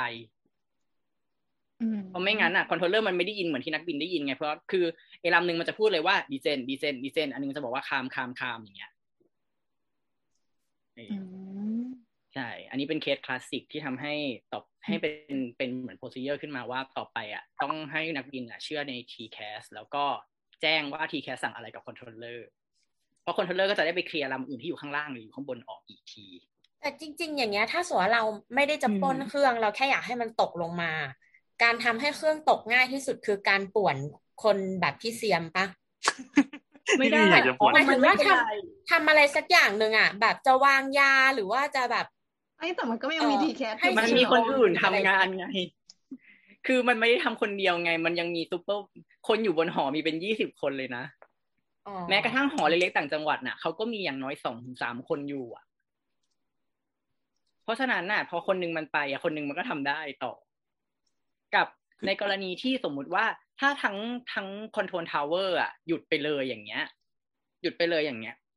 เครื่องอ่ะก็จะหยุดนิ่งๆเครื่องที่ขึ้นมันก็จะไม่เทคออฟขึ้นเพราะมันไม่ได้คำรับคำสั่งเทคออฟใช่ไหมครับพอเครื่องที่ลงอ่ะคนที่ทำเรดาร์เขาก็จะเห็นแล้วว่าอ๋อตัวทาวเวอร์อ่ะมีปัญหาแล้วเขาก็จะไม่เอาเครื่องมาลงเขาก็จะเอาเครื่องโหนรอไงอืมแล้วไม่แล้วถ้าสมมติหอใช้ไม่ได้หมดเลยอย่างเงี้ยมันต้องคนที่เรดาร์เขาต้องไดเวิร์ตเครื่องไปที่อื่นปะคือเขาอาจจะไม่ไดเวิร์ตก็ได้คือจริงๆแล้วอ่ะคนที่เรดาร์สามารถทำหน้าที่แทนหอได้เพราะเขาก็เห็นอยู่ดีใช่ไหมแต่ไม่มีวิชวลใช่ไหมเขาใช่เขาไม่มีวิชวลแต่เขาจะสามารถแค่เขาจะแค่แอดไวว่าแบบเขาจะแอดไวเซอร์เฟซบินอย่างเงี้ยแล้วเขาก็จะให้นักข้อมูลนักบินไปซึ่งนักบินอ่ะสามารถว่าจะอาจจะจะไดเวิร์ตก็ได้คือทุกอย่างอ่ะทุกอย่างทั้งหมดแล้วที่คอนโทรลเลอร์สั่งนะครับนักบินไพลอตเอ่อเขาเรียกว่ากัปตันเนาะไพลอตอินคอมมานด์เนี่ยมีหน้าที่เป็นไฟนอลดิซิชั่นได้ด้วยว่าจะปฏิบัติตามหรือไม่ปฏิบัติตามในแง่ของความปลอดภัยอืมมันมันดูผสมกับระบบคอมพิวเตอร์ที่สำเร็จรูปมาทุกอย่างแล้วแต่ว่าก็ยังต้องถามมนุษย์จริงๆอยู่ในการตัดสินใจใช่ไพลอตไพลอตอินคอมมานด์เป็นไฟนอลไพรออริตี้ในการที่จะปฏิบัติตามหรือไม่ปฏิบัติตามถ้าเขาสามารถอ้างได้เรื่องความปลอดภัยนั่นเองเพราะฉะนั้นมันก็จะตามหลายๆเคสที่มีมันก็จะบอกว่าทำแบบบางทีโคไพลอตก็ไม่กล้าเถียงกับตันนั่นนู่นนี่อะไรเงี้ยตามเคส ซี อาร์ เอ็ม ถ้าแบบมีมาเยอะๆอะไรเงี้ยหลายอย่างเพราะว่าก็เขาเขาเป็นคนหน้าที่รับผิดชอบทุกอย่างบนเครื่องนั้นอะไรเงี้ยก็ดูเป็นงานที่ที่ต้องอิงอยู่กับระบบแล้วก็เหมือนจะต้องตื่นตัวตลอดเวลาใช่เออมันมันจะมีเคสแปลกๆยากๆเช่นเช่นที่จะต้องอ่าเหมือนเหมือนคนที่มีความรับผิดชอบสูงสุดในหน่วยงานเนี้ยจะต้องตัดสินใจว่าจะจะ A หรือจะ B มั้ยมันก็จะมันก็มีนะครับถ้า A จะ B อะไรพวกเนี้ยมันก็จะมีเคสในกรณีที่เหมือนแบบเอ่อเช่นเกิด emergency อย่างเงี้ยหรืออืมหรือแม้กระทั่งเอาง่ายๆง่ายสุดเลยสมมุติว่าถ้าถ้าที่หอมีคนนึงติดโควิดขึ้นมาเขาก็จะมีความแบบก็ต้องตัดสินใจแล้วว่าจะย้ายไปปฏิบัติงานหอสำรองแล้วคลีนห้องหรืออะไรอย่างงี้มั้ยไงครับอ๋อคือทั้งทั้งห้องไม่ต้องใช้แบบอุปกรณ์พิเศษใช้ท่ออะไรสักอย่างนี้ใช่ไหมไม่มันคือคอมพิวเตอร์มันเป็นคอมพิวเตอร์ใช่มันเป็นคอมพิวเตอร์กับหูฟังกับเครื่องวิทยุอย่างเงี้ยเออเออก็คือมีแค่นั้นครับไม่ไม่ต้องใช้แบบซูเปอร์คอมพิวเตอร์อะไรขนาดใหญ่เพราะฉะนั้นเพราะฉะนั้นแบบบางที่แบบอันนี้ก็จะมีแค่หูฟังอย่างนี้ใส่แล้วก็แล้วก็จะมีสิ่งที่เป็นกระดาษเออเขาจะเรียกว่าไฟล์โปรเกรสติฟก็คือจะเป็นกระดาษอย่างเงี้ยแต่ว่าตอนนี้ปัจจุบันอะถ้าสำหรับวิทยุการบินน่ะเกือบทั้งประเทศเปลี่ยนเป็นระบบคอมพิวเตอร์ไปหมดแล้วแล้วก็จะดึงข้อมูลขึ้นมาได้จากในหน้าจอคอมก็จะเป็นหน้าจอวาคอมสมควรสมควรมันก็จะเป็นหน้าจอวาคอมวาคอมแบบเนี้ยแล้วก็ใช้เมาส์จิ้มจิ้มจิ้มลากก็เห็นที่มันเป็นรางอ่ะแล้วก็มีแบบมีเป็นแบบเหมือนเหมือนเหมือนเทคกันแล้วก็ไปวางไปวางใช่เป็นเป็นกรอบเป็นกรอบพลาสติกแล้วมีกระดาษแปะข้างในแล้ววางวางอันนั้นน่ะก็จะแทนเครื่องบินหนึ่งลำก็คือข้อมูลทั้งหมดจะมีข้อมูลที่จำเป็นในไฟล์แปลนจะเขียนไว้ในนั้นเพื่อจะเอามาแบบอันนี้จริงๆมันมีหน้าที่แค่รีมายคอนโทรลเลอร์ว่ามีลำนี้อยู่แล้วข้อมูลคืออะไรเขาจะบินจากนี่ไปไหนคอไซชื่ออะไรอ่าอารมณ์เหมือนสมุดบัญชีของธนาคารใช่ป่ะที่เราไม่ต้องดูก็ได้แต่ว่ามีไว้เป็นหลอกอารมณ์นั้นอารมณ์มันไม่อารมณ์เหมือนเหมือนมันเหมือนตัวหมากรุกอ่ะพี่อ่าอ่าอ่ามีหน้าตาเหมือนตัวหมากรุกที่แบบแต่ว่าเขียนมีหมากรุกที่เขียนเอาไว้ว่าอีเนี่ยชื่ออันเนี้ยคอไซอันนี้บินจากนี่ไปนี่ขอความสูงเท่านี้อะไรอย่างเงี้ยเป็นแบบเรื่องอันเนี้ยครับอะไรอย่างเงี้ยอืมอ่ะไหนๆเราคุยกันมาถึงเรื่องการจัดการอืมมีระบบการจัดการของ วี ไอ พี มั้ยครับอ๋อ วี ไอ พี มีครับมาครับคือ วี ไอ พี อันเนี้ยสามารถไปอ่านได้จากใน เอ ไอ พี Thailand นะครับ เอ ไอ พี Thailand ก็จะเป็นเอกสารอ่าสามารถโหลดได้ที่เว็บของกพท.เขาจะเป็นเอกสารเขาเรียกว่าเอกสารประกาศข่าวสารการบินกรุงเทพเอ้ยในประเทศไทยมั้งใช่อันนั้นอันนั้นเรียกว่าเขตการบินกรุงเทพคือเขตประกาศข้อมูลข่าวสารการบินกรุงเทพคือ Bangkok เอฟ ไอ อาร์ ก็จะมีตัว publication น่ะ ที่เกี่ยวกับข้อมูลทางด้านการบินจะชื่อว่า เอ ไอ พี ก็คือ Aeronautical Information Publication อันนี้เป็นของประเทศไทยเดี๋ยวนะต้องต้องต้องค้นคำว่าอะไรกันแน่นะชื่อยาว เอ ไอ พี Thailand ก็ได้ค่ะ เอ ไอ พี Thailand ใช่จะเป็นจะเป็นภาษาอังกฤษจะยินอันเดียว Eno อย่างอื่นจำไม่ได้เลยเนี่ยจิตใจใช่อืมๆๆ เอ ไอ พี ต้องให้ต่อครับตัวนั้นมันจะมีส่วนที่เรียกชื่อว่า General สามจุดสาม อ่ะครับเออจริงๆเราสามารถพิมพ์ จี อี เอ็น สามจุดสาม เอ ไอ พี แล้วก็ เอ ไอ พี Thailand ได้เลยน่าจะน่าจะเจอนะครับเพราะว่าข้อมูลไม่ได้เปลี่ยนอ่ะเจออ๋ออันนี้คือคือประกาศอย่างเปิดเผยทุกอย่างแบบมีมีใครก็มีโปรโตคอลไว้รองรับอยู่แล้วใช่เออๆยังไงบ้างยังไงบ้างอยากรู้แล้วก็จะมีรูปมีรูป ทาดิซ ให้ดูด้วยข้างล่างถ้าเลื่อนเลื่อนเข้าไปมันจะพูดว่าคือในเรื่องของ วี ไอ พี Flight วี ไอ พี Flight นะครับ วี ไอ พี Flight เนี่ยก็คือเขาจะพูดใน เอ ไอ พี Thailand เลยบอกว่าเพื่ออำนวยความสะดวกให้กับ วี ไอ พี Movement ก็คือการเคลื่อนที่ของ วี ไอ พีMovement ภายในกรุงเทพกลุ่มใน Bangkok เอฟ ไอ อาร์ นะครับก็คือเขตเขตประกาศข่าวสารการบินกรุงเทพเนี่ยเพื่อให้เป็นไปตาม Ceremonial Schedule ก็คือตามพิธีการเนี่ย เอ ที ซี อ่ะจะมีอำนาจในการให้ Priority วี ไอ พี Flight เนี่ยเหนือเหนือกับเหนือเที่ยวบินอื่นๆนะครับซึ่ง วี ไอ พี Flight ที่พูดถึงเนี่ยมันจะมีบุคคลสี่ประเภทก็คือพระราชาพระราชินีพระบรมวงศานุวงศ์นายกรัฐมนตรีและหัวหน้าคณะรัฐบาลของรัฐบาลต่างประเทศอืมเป็นประมุขของรัฐประมาณนี้อ่าอ่าเป็นประมุขของรัฐทุกรัฐอยู่แล้วครับเชื้อพระวงศ์ของทุกรัฐอยู่แล้วแล้วก็หัวหน้ารัฐบาลเช่นประเทศนี้ไม่มีไม่มีพระราชาเป็นประธานาธิบดีประธานาธิบดีก็จะได้ก็จะได้เป็น วี ไอ พี หัวหน้ารัฐบาลของทุกๆประเทศคืออย่างประเทศไทยก็เป็นนายกอย่างเงี้ยครับ วี ไอ พี ก็จะพูดถึงเท่านี้และทีเนี้ยในใน Bangkok เอ ไอ อาร์ เองเขาจะมีจะมี no time no time จะเป็นประกาศนักบินนะครับที่จะที่จะออกล่วงหน้าว่า วี ไอ พี flight เนี่ยจะมีจะมีเวลาไหนจากไหนไปไหนแล้วทีเนี้ยก็คือการจัดการ วี ไอ พี ก็คือก่อนหน้าและหลัง วี ไอ พี จะขึ้นหรือลงนะครับสิบห้านาทีจะไม่มีเครื่องบินขึ้นลงในสนามบินนั้นเคลียร์เคลียร์รันเวย์อย่างงี้สิบห้านาทีใช่โทษนะครับโดยปกติมันกี่นาทีถ้าเป็นรอบทั่วไปรอบทั่วไปอย่างเช่นที่สุวรรณภูมิเราจะมีเครื่องขึ้นลงทุกๆสองนาทีโอ้ก็คือตัว capacity จริงๆของเขาอะจะได้หกสิบแปดไฟล์ต่อชั่วโมงมีสองก็คือก็รันเวย์ก็คือหนึ่งนาทีประมาณหนึ่งลำประมาณนาทีครึ่งใช่ก็คืออันนี้คือประสิทธิภาพคือเต็มแล้วเต็มเต็มที่สุดที่เที่ยวที่จะรับได้อืมๆก็คือเจ็ดสิบสองอันนี้คือช่วงพีคในก่อนโควิดใช่มันมันก็เลยทำเป็นถึงหนึ่งพันไฟล์ต่อวันได้ไงเพราะว่ามันได้ชั่วโมงเท่านี้อยู่เอออืมแสดงว่าถ้า วี ไอ พี มาเนี่ย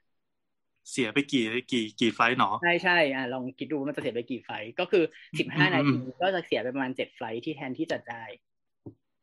อ๋อใช่ครับเพราะฉะนั้นน่ะมันก็จะเวลาแบบเหมือนเวลาเราที่จะเห็นชัดๆเวลาไปต่างจังหวัดน่ะก็จะชอบพูดว่าก็จะชอบพูดว่าอะไรนะจะชอบพูดว่า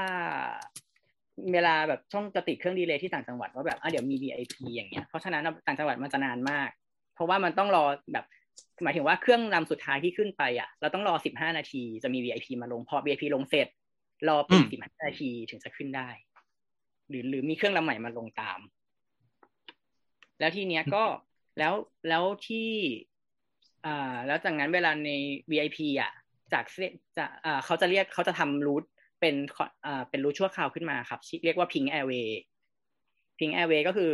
เป็นรูทสีชมพูก็คือในในนั้นน่ะจะมีเฉพาะแค่ วี ไอ พี อยู่ในรูทนั้นก็คือจะไม่มีใครอ่ะเข้าไปใกล้ วี ไอ พี เลยเมื่อ วี ไอ พี บินอยู่บนฟ้าก็จะเป็น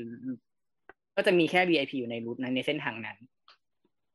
แล้วปกติไม่ใช่เหรอปกติมันจะมีเครื่องบินต่อกันมีระยะก็จะมีเครื่องบินเป็นใช่ครับทีเนี้ยรูทมันก็จะเป็นเหมือนเขาก็จะลากกล่องเหมือน วี ไอ พี เป็นกล่องหนึ่งกล่องนะครับก็คือมีความสูงแบบ สองพัน ข้างบน สองพัน สองพัน ฟุตข้างบน สองพัน ฟุตข้างล่างแล้วก็หน้าหน้าสิบห้าหลังสิบห้านาทีเวลาบินเพราะฉะนั้นก็จะบินก้อนทั้งก้อนเนี่ยก็จะบินรอบๆเนี้ยไปแบบอย่างเงี้ย วี ไอ พี ไปก็จะมีรอบๆนี้ไปเรื่อยๆตามเหมือนมีบาเรียเคลียร์ก็จะไม่ใช่เป็นบาเรียก็จะไม่มีใครเข้าไปใกล้ซึ่งปกติแล้วอ่ะความสูงที่ใช้อ่ะมันมันใช้กันแค่ หนึ่งพัน ฟุตจำได้ไหมมันเลยมันเลยชอบมีวิดีโอที่แบบเหมือนมีวิดีโอแบบมีลำข้างๆบินอยู่อ่ะ แต่จริงๆอ่ะเขาไม่ได้อยู่ความสูงเดียวกับเราเขาอยู่ต่ำกว่าเราพันฟุตหรือข้างบนพันฟุตแต่ว่ามันแค่มันใกล้กันมากเท่านั้นเองอืมอืมอ่าเวลาพวกแบบพวกพวกวิดีโอที่เป็นมีมเครื่องบินแข่งกันอ่ะแล้วทีเนี้ยไอ้ที่มันถ้าเป็นเครื่องบิน วี ไอ พี ที่ไปรู้ธรรมดามันจะไม่เท่าไหร่แต่มันจะมีเรื่องยากเช่น วี ไอ พี ขึ้นฮอ วี ไอ พี ขึ้นฮอจะยากจะทำยากจะทำงานยากเพราะว่ารูทที่ฮอบินอ่ะมันเป็นรูทที่เป็นเส้นตรงมันไม่มันไม่ใช่รูทปกติที่ที่เครื่องบินครับบางทีรูทฮอเนี่ยมันจะตัดทะลุกรุงเทพไปเลยอย่างเงี้ยอ๋อเพราะว่าเพราะว่าฮอนี่คือบังคับยังไงก็ได้ไม่ต้องไม่ต้องกระพือไม่ต้องรอความเร็วอะไรอย่างงี้ใช่มันความแล้วเครื่องฮอก็จะบินช้ากว่าเครื่องบินธรรมดาด้วยเช่นสมมุติว่ามีมี วี ไอ พี มีเครื่องมีฮอ วี ไอ พี ขึ้นจากดอนเมืองไปปราจีนบุรีอย่างเงี้ยครับลองนึกนะครับดอนเมืองไปปราจีนบุรีลากออกก็บินออกไปทางตะวันออกเป็นเส้นตรงใช่ไหมครับเป็นเส้นตรงนั่นหมายความว่าเครื่องลงที่สุวรรณภูมิไม่ได้อ้าวทำไมอ่ะเพราะก็เครื่องเครื่องจากเครื่องจากสุวรรณภูมิมามันจะมันจะบินอ้อมสุวรรณภูมิดอนเมืองอยู่ตรงนี้นะครับอ๋ออ๋อสุวรรณภูมิอยู่ตรงนี้เข้าใจไหมพี่แล้วเครื่องมันจะลงสุวรรณภูมิก็คือต้องบินลงมาอย่างนี้แต่ว่ามันจะต้องมีเส้นที่ตัดกันอ่ะใช่แต่ว่าบังเอิญว่ามี วี ไอ พี บินผ่านโดยไม่ไม่เคยมีรูทนี้มาก่อนแต่ว่า วี ไอ พี ต้องบินผ่านอย่างเงี้ยเพราะฉะนั้นเครื่องที่ลงจะลงมาลงไม่ได้ก็จะต้องโหนรอจนกว่าเนี้ยจะผ่านไปสิบห้านาทีไงถึงลงก็คือต้องเบรกทั้งสองสนามบินปะใช่ก็คือขั้นแรกคือดอนเมืองจะเบรกเพราะว่าเครื่องจะขึ้นฮอจะขึ้นอ่ะอันนี้คือเคลียร์สิบห้านาทีตามกฎอ่ะสุวรรณภูมิอ่ะจริงๆไม่เกี่ยวเพราะสุวรรณ วี ไอ พี ไม่ได้ขึ้นลงที่สุวรรณภูมิครับแต่แต่ว่าเดี๋ยวเครื่องมันจะผ่านที่ไฟนอลอ่าก็ก็จะลงไม่ได้อยู่ดีเพราะ วี ไอ พี เพราะมันจะขวาง วี ไอ พี วี ไอ พี จะขวางเครื่องลงเพราะฉะนั้นน่ะมันก็จะเหมือนที่แบบคนชอบพูดว่าเอออยากให้ วี ไอ พี เดินทางด้วยฮอดีกว่าอ๋อเพราะว่ารถจะได้ไม่ติดอะไรอย่างงี้ใช่ไหมจะได้ไม่ติดแต่ว่าอันนั้นก็จะติดเหมือนกันบนอากาศก็คือก็คือจะไปติดทางอากาศแทนใช่อากาศก็จะติดเหมือนกันอันนี้เป็นกติกาสากลทั่วโลกป่ะครับหรือว่าเป็นเฉพาะในเฉพาะประเทศไทยครับอ๋อก็คือถ้าประเทศไหนไม่ได้มีโปรซีเจอร์ด้าน วี ไอ พี อย่างนี้พอเขาเข้าไปก็หมดเช่นสมมุติว่าอันนี้ก็ไม่ไม่มีความรู้เหมือนกันครับสมมุติว่าถ้าพม่าไม่มี วี ไอ พี ไม่มี วี ไอ พี procedure เครื่อง วี ไอ พี ที่บินจากกรุงเทพไปยุโรปอย่างเงี้ยพอหมดน่านฟ้าประเทศไทยปั๊บเข้าไปพม่าเขาก็จะทำจัดเป็นเครื่องบินปกติใช่ก็จะจัดเครื่องบินเป็นเครื่องบินปกติแต่ตามคืออีบาเรียนนี้ก็หายไปใช่แต่ตามแต่ตามหลักแล้วอ่ะเครื่องที่บินตามไปอ่ะเราก็เราก็จัดให้มันอยู่บาเรียอยู่ดีไงเพราะฉะนั้นอ่ะมันก็จะเว้นอยู่ดีเดียวกันจริงๆมันก็จะไม่เจอกันอยู่จนกว่าทางนั้นเออไปถึงยุโรปแล้วเขาจะจัดการยังไงต่อก็แล้วแต่เขาอ๋อแต่แต่ที่แต่ที่อเมริกาประธานาธิบดีเขาใช้ฮอนะใช่จริงๆเหมือนอ่ะอ่าว่าครับเราเคยมี วี ไอ พี ที่หลุดหลุดสี่ข้อที่ว่านี้มาไหมอ่ะเหมือนแบบเป็นกรณีพิเศษของ วี ไอ พี อยู่ๆคนนี้ก็ได้เป็น วี ไอ พี เพราะว่าแบบรวยมากเหลือเกินอะไรเงี้ยอ๋ออันนั้นจะไม่ได้ตามหลักแล้วไม่ไม่ได้ทำให้อยู่แล้วอ๋อส่วนใหญ่ก็ไม่ทำให้เพราะว่าสมมุติว่าแม้กระทั่งผบตรผวทอผบต่างๆเราไม่ได้จัดให้แต่ว่าเราจะเขาเรียกว่าอำนวยความสะดวกเฉยๆอืมเออถ้ามีหนังสือมาอะไรอย่างเงี้ยมีหนังสือมาขอความขอขอความอำนวยความสะดวกเราก็จะจัดการให้ตามตามเห็นสมควรอันนี้แล้วแล้วใครออกค่าใช้จ่ายให้ถ้าเกิดเราจะต้องอำนวยความสะดวกนี้ไม่แต่ว่าความสะดวกมันไม่ได้อะไรมันคือทำเหมือนเดิมไม่แต่ว่ามันต้องเบรกหน้าเบรกหลังเนี่ยมันต้องเสียเที่ยวเราไม่ได้เบรกไงเราก็ไม่เบรกเราไม่เบรกออกเราไม่โหนเครื่องอยู่แล้วสำหรับพวกนี้เราไม่ต้องไปจัดเราไม่ต้องจัดบาเรียให้เราแค่อำนวยความสะดวกว่าก็เขามาก็คือขึ้นให้ขึ้นก็คือพยายามให้ดีเลย์ให้น้อยที่สุดดีกว่าพูดอย่างนี้อ่ะแล้วอย่างกรณี วี ไอ พี เนี่ยอ่าค่าเหมือนเหมือนรายได้ที่สูญเสียไปจากการเบรกหน้าเบรกหลังอะไรต่างๆการเคลียร์สนามบินเนี่ยจริงเหรอโอเคครับอ่ะต่อครับไปเรื่องต่อไปครับคุณกำลังพูดถึงเคส My Heart Will Go On ที่ขึ้นไปครับครับโอ้ยเราต้องมี OnlyFans จริงแล้วว่ะโอเคไม่ที่อย่างอย่างที่อเมริกาเขาจะเขาจะมีบอกเหมือนไม่ได้บอกก่อนแต่ว่าเขาจะจัดขบวนไว้ของเขาอยู่แล้วใช่อันนี้ก็จะมีเขาจะเรียกเขาจะเรียกว่า escort flight มันเพราะฉะนั้นมันก็จะมีแบบเอ่อถ้าเป็นฮอ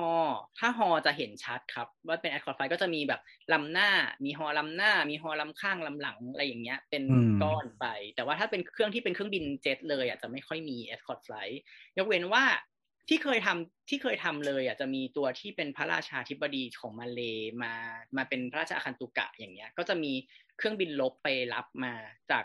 พอเข้ามาน่านฟ้าประเทศไทยปั๊บจะมีเครื่องบินรบไปรับไปรับคือบินเหมือนแบบบินคู่ประกบมาให้อย่างเงี้ยครับโอ้ก็คือเขาเขาเขาเหมือนคล้ายๆว่าถวายพระเกียรติอะไรอย่างเงี้ยเพราะฉะนั้นเครื่องเครื่องบินรถที่เป็น escort flight เนี่ยก็คือจะไม่ต้อง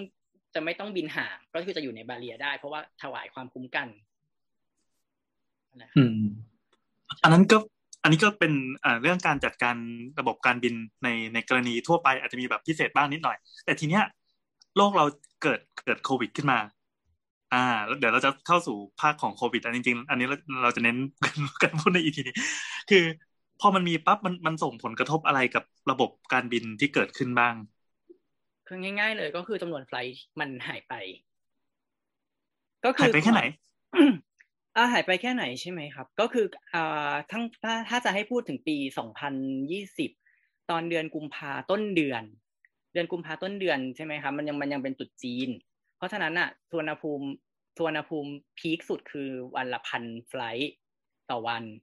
ดอนเมืองพีคสุดที่เก้าร้อยไฟล์ต่อวันแต่ดอนเมืองไม่ได้ไม่ได้มีไฟล์บินตลอดยี่สิบสี่ชั่วโมงคือช่วงประมาณหลังตีสามตีสองตีสามไปอ่ะเครื่องที่ดอนเมืองจะน้อยลงละแล้วจะมาเริ่ม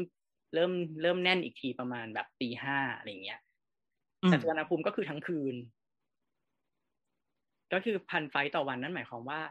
ทุกๆแบบสองนาทีขึ้นขึ้นขึ้นขึ้นขึ้นขึ้นลงลงลงลงอันนี้เป็นเป็นในหรือต่างประเทศมากกว่ากันทั้งสองคือค่อนข้างรวมรวมกันแล้วเท่าๆกันแต่ว่าในประเทศก็เยอะต่างประเทศก็เยอะเพราะว่าเท่านั้นพีคพีคสุดแล้วอะครับแต่ในประเทศมันไม่ค่อยมีไฟดึกหรือเปล่าใช่ในไฟดึกมันจะไม่มีเพราะกลางคืนอะแต่ว่าพอกลางคืนอะจะมีทั้งแบบไฟไปไฟไปเที่ยวแบบไฟจีนไฟเกาหลีไฟญี่ปุ่นคือทุกสายการบินมีหมดแล้วก็พอดึกไปกว่านั้นก็จะเป็นไฟยุโรปก็ทุกคนก็มี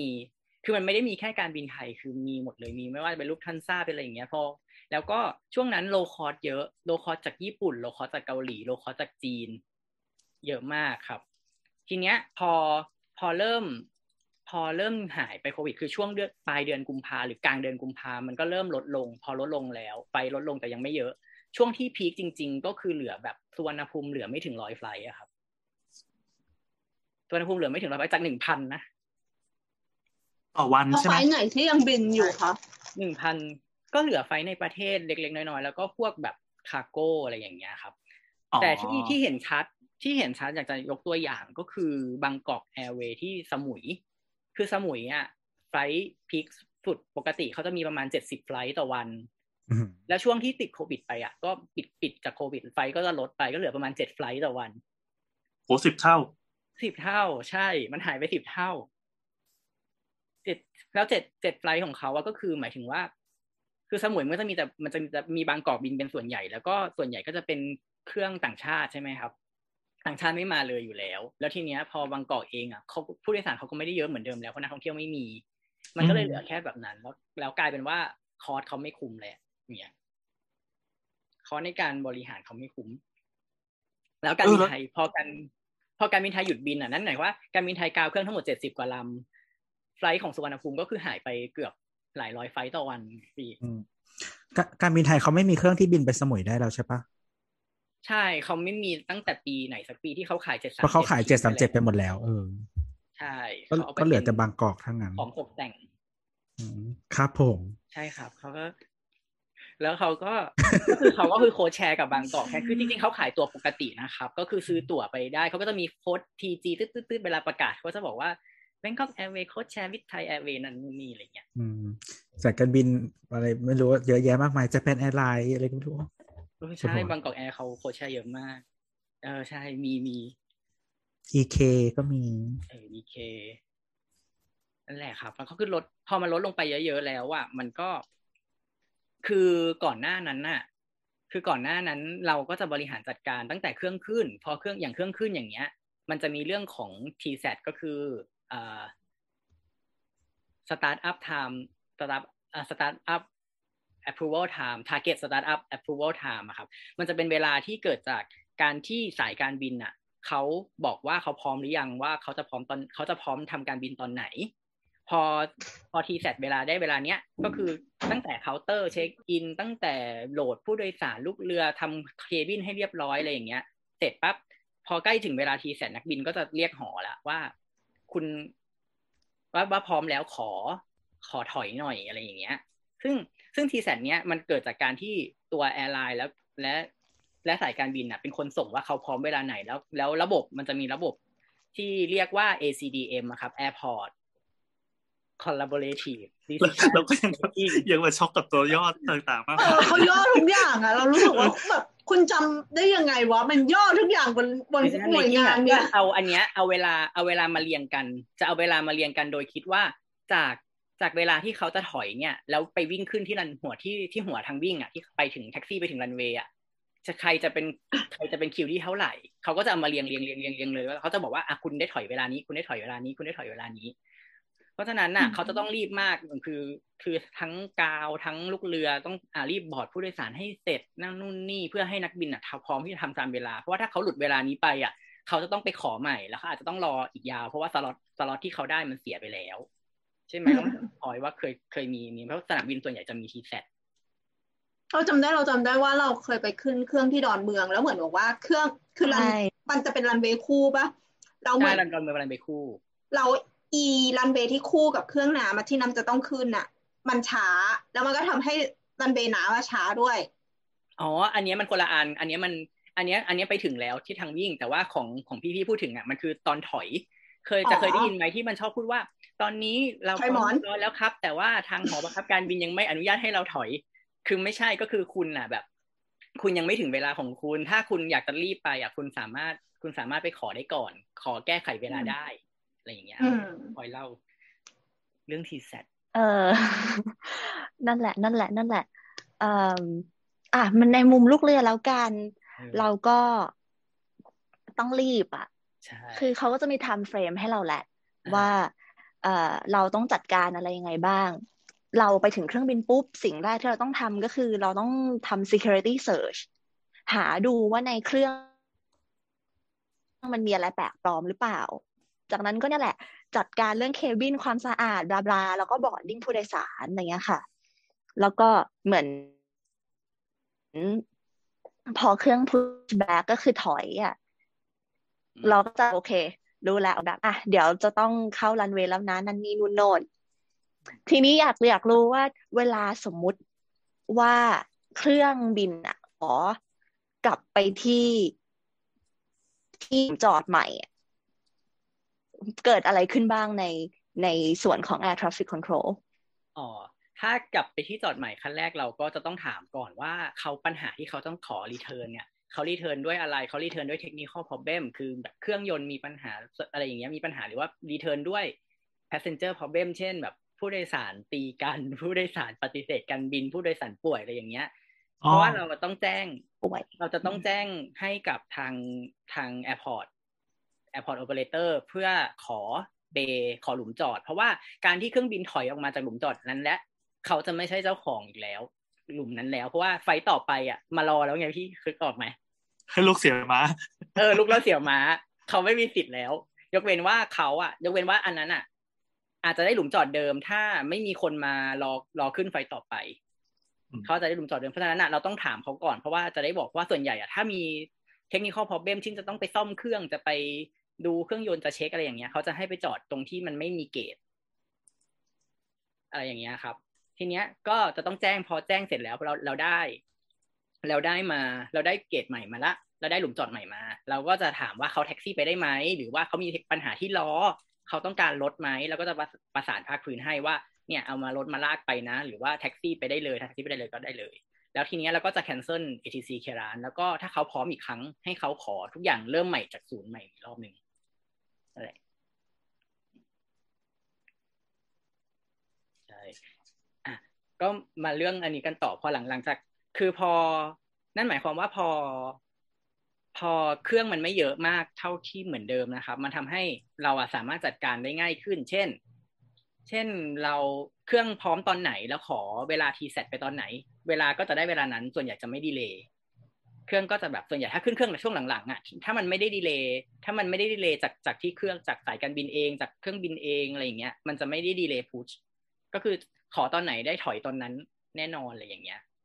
พอเครื่องมันน้อยอะครับแล้วก็พอเครื่องขึ้นเครื่องขึ้นอ่ะมันขึ้นไม่เยอะเครื่องมันมีเครื่องขึ้นไม่เยอะเครื่องลงไม่เยอะมันสามารถตามโหมดได้ต่างต่างโหมดได้คือปกติสุวรรณภูมิอ่ะจะมีสองทางวิ่งจะมีสองรันเวย์ใช่ไหมครับมีรันเวย์ด้านตะวันออกกับอะไรด้านตะวันตกส่วนใหญ่แล้วแต่เราจะใช้ทางวิ่งหนึ่งเก้า หนึ่งเก้าก็คือจะเป็นทิศที่หันหน้าจากเหนือลงใต้หันไปทางทิศที่เป็นหนึ่งร้อยเก้าสิบองศาอ่ะทีเนี้ยมันมีสองทางวิ่งซ้ายกับขวาปกติโหมดปกติของสุวรรณภูมิเราจะใช้หนึ่งเก้าขวาวิ่งลงแล้วอ่าใช้แลนดิ้งนะครับแล้วก็หนึ่งเก้าซ้ายวิ่งขึ้นทีเนี้ยมันก็จะมีเรื่องของหลุมจอดหลุมจอดที่แบบที่มันอยู่ทั้งทั้งสนามบินอะไกลมากๆประมาณสามกิโลบางหลุมจากไกลสุดอะไรเงี้ยเครื่องที่จอดด้านด้านตะวันตกเขาจะเรียกว่าจอดด้านตะวันตกส่วนใหญ่บางคนเขาก็จะแบบเราก็จะอนุโลมว่าอ่ะทราฟฟิกมันไม่แน่นเราสามารถว่าคุณขึ้นด้านตะวันตกก็ได้หรือคุณลงด้านตะวันตกก็ได้คุณจะได้ไม่ต้องเสียเวลาแท็กซี่ไกลเพื่อเป็นการประหยัดน้ำมันของคุณเองอะไรอย่างเงี้ยทีเนี้ยเท่าที่เจออันเนี้ยอันเนี้ยคหสต.ก็คือก็คือพอเราทำมาให้มาเป็นปีหนึ่งละทีเนี้ยนักบินจะเริ่มแบบจะเริ่มรู้จะเริ่มคหสต.ยสตน.นักบินก็จะเริ่มแบบขอละขอเองละคือปกติอะเราจะเป็นคนเอ่อ เอ ที ซี จะเป็นคน initiate ให้ว่าเอ้ยยูยูทางเนี้ยรันทางเอ่อรันเวย์นี้ว่างนะยูสนใจไหมเพราะมันอยู่อยู่แต่ต้องแท็กซี่ไม่ไกลอะไรอย่างเงี้ยอ่าเออแต่เดี๋ยวนี้นักบินจะขอเลยแบบตั้งแต่แรกขอรันเวย์หนึ่งเก้าขวาอย่างเงี้ยเครื่องที่เป็นคาร์โก้ทั้งหลายเขาจะจอดตรงแบบฝั่งฝั่งใกล้รันเวย์หนึ่งเก้าขวาเขาจะขอขึ้นทางนั้นซึ่งจริงๆอ่ะรันเวย์นั้นน่ะเป็นรันเวย์ที่ใช้ลงประจำอย่างเงี้ยเครื่องต่างชาติอะไรอย่างเงี้ย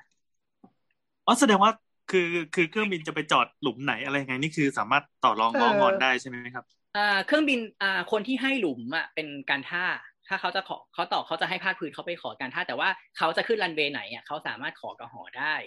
ซึ่งถ้าถ้าสภาพทราฟฟิกมันเอื้ออำนวยเราก็ให้ครับอืมประมาณนั้นแล้วทีเนี้ยมันก็มันก็มันก็เลยจะแบบง่ายขึ้นแล้วก็เวลาเครื่องที่อยู่บนอากาศก็อาจจะได้รับการไดเรกหรือ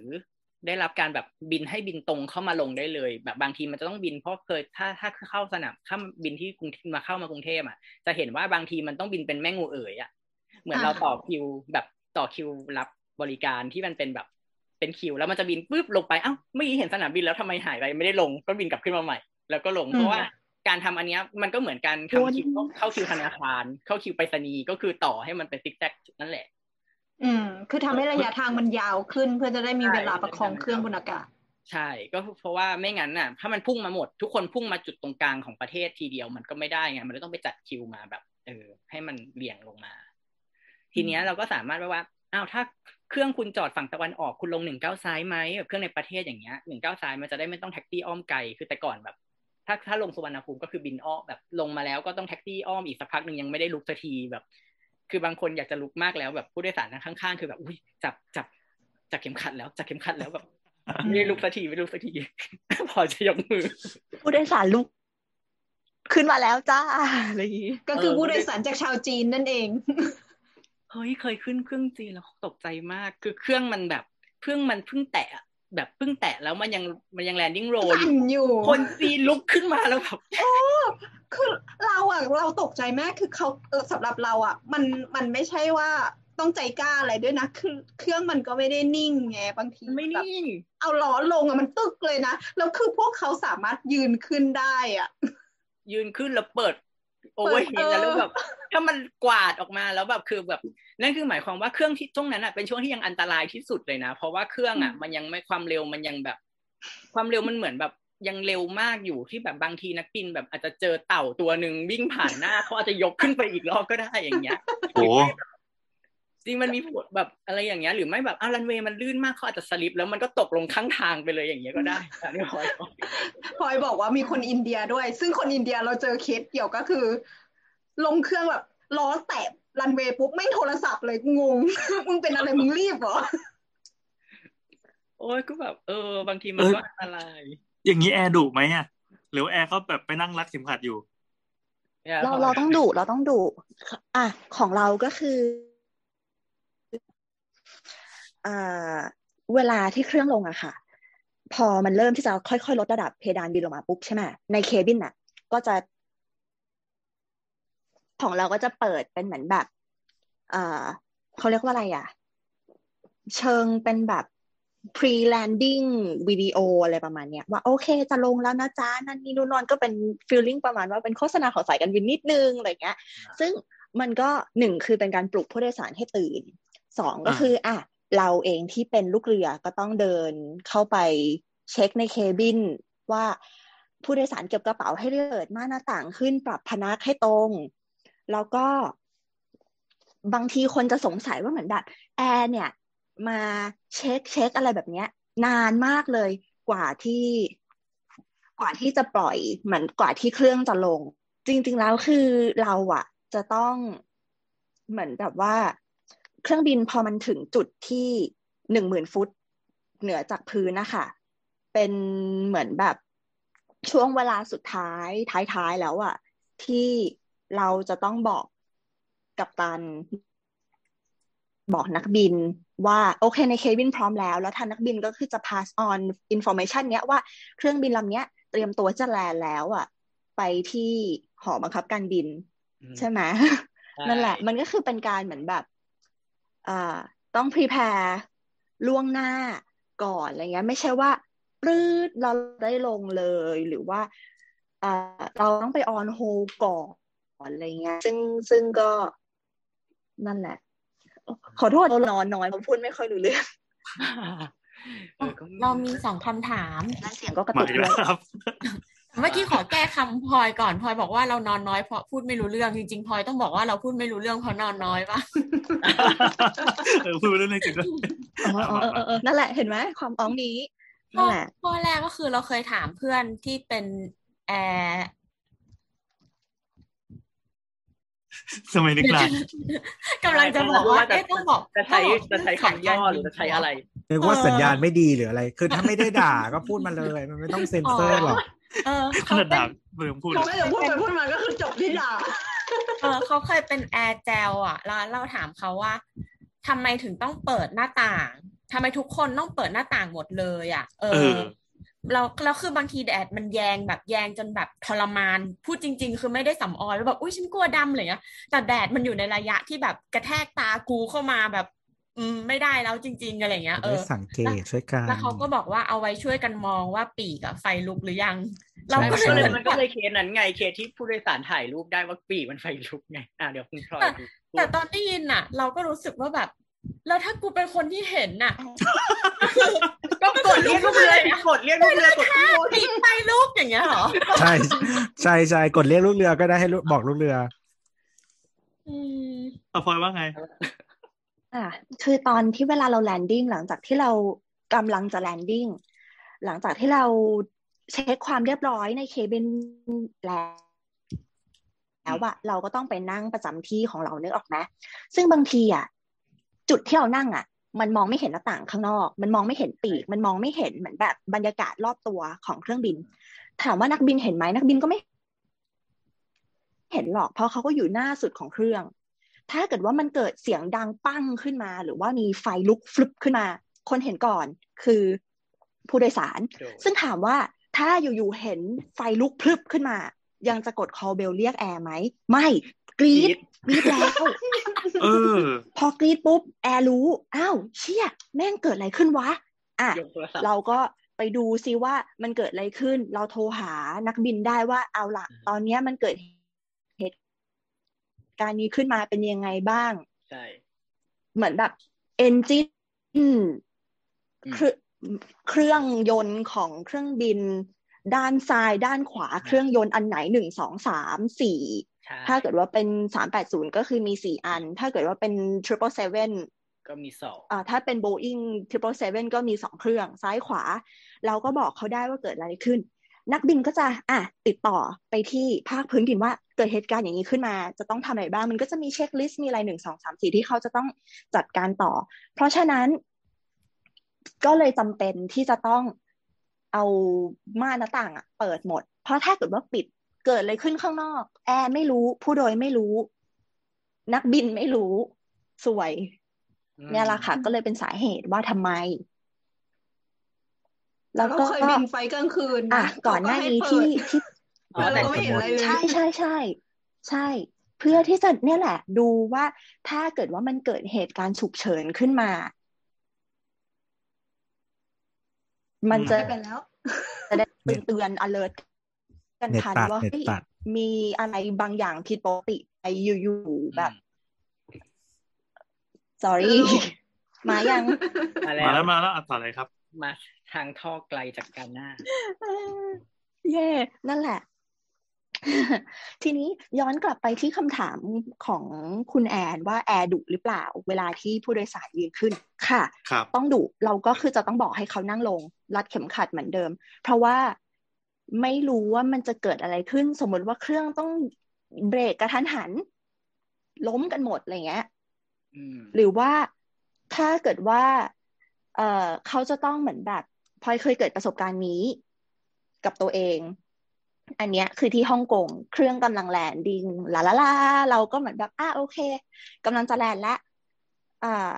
ตอนที่จะแลนดิ้งเราก็จะมี silent review ที่ลูกเรือก็จะมานั่งรีวิวว่าถ้าเกิดมันเกิดเหตุการณ์ฉุกเฉินตอนเนี้ยฉันจะต้องทำไงบ้างหนึ่งสองสามสี่อ่ะขณะที่เรานั่งรีวิวไปเรื่อยๆเครื่องก็เหมือนแบบแลนดิ้งแต่ทีเนี้ยมันแลนเหมือนแบบพอเหมือนเรารู้สึกว่าล้อมันทัชเหมือนกับว่าล้อมันแตะพื้นแต่ว่าเหมือนนักบินน่ะเชิดหัวเครื่องบินขึ้นไปใหม่อีกรอบหนึ่งเพราะว่าเขาแลนด์ไม่ได้เหมือนสภาพอากาศมันไม่โอเคอะไรเงี้ยสมมุติว่า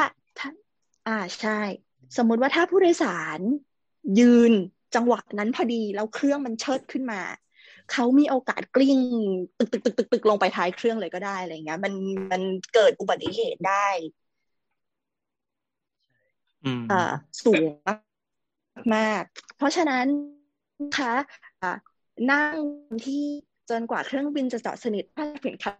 ดับลงด้วยขอบคุณค่ะเออจริงมันอันตรายนะที่ที่เราดุนะเพราะมันอันตรายนะทุกคนเต้นมีคำถามต่อไปอีกคำถามก็คือเราอันนี้เราจำซอสกับเราจำชื่อคนเขียนไม่ได้แต่เราจำได้เลยมันมีคนนึงที่มาเขียนสาธยายเป็นบล็อกยาวๆอ่ะก็ก็เก่าแล้วแหละว่าเหมือนแบบในความเป็นจริงอ่ะเหมือนตัวเขาเองก็ทำงานแวดวงสายการบินอะไรเงี้ยเออแล้วเขาก็บอกว่าในความเป็นจริงอ่ะมันไม่จำเป็นต้องปิดมือถือคือหมายถึงว่าสัญญาณมันไม่ไม่แรงขนาดที่จะกวนได้หรืออะไรเงี้ยอืมแล้วเขาก็ออกมาพูดแบบพูดแบบที่มีศัพท์เทคนิควิชาการเยอะๆอ่ะนึกออกปะว่าถ้าเครื่องบินมันมันแบบมันจมง่ายขนาดนั้นแค่เพราะมีคนลืมปิดมือถือหนึ่งคนหรือแอบเล่นเน็ตแบบบนเครื่องบินอะไรอย่างเงี้ยเออมันก็คงไม่ผ่านแบบระบบเซฟตี้หรอกครับเพราะว่าจริงๆอ่ะคนเขาก็ไม่รีไลน์อยู่บน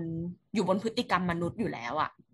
นึกออกปะนั่นนะก็ใช่แต่ว่าเหมือนเข้าใจแต่เป็นแบบยังปัจจุบันน่ะยังมันสายการบินพอเขาให้เปิดแล้วนี่ใช่มั้ยอืมใช่ๆเอ่อเหมือนไม่ไม่จำเป็นจะต้องปิดเครื่องเปิด Airplane Mode ก็ได้ใช่ใช่ใช่แล้วแต่สายแล้วก็แล้วแต่ประเทศแล้วแล้วแต่ policy ของเขาคือสมมติว่าอย่างแต่ในความเป็นจริงแล้วก็คือ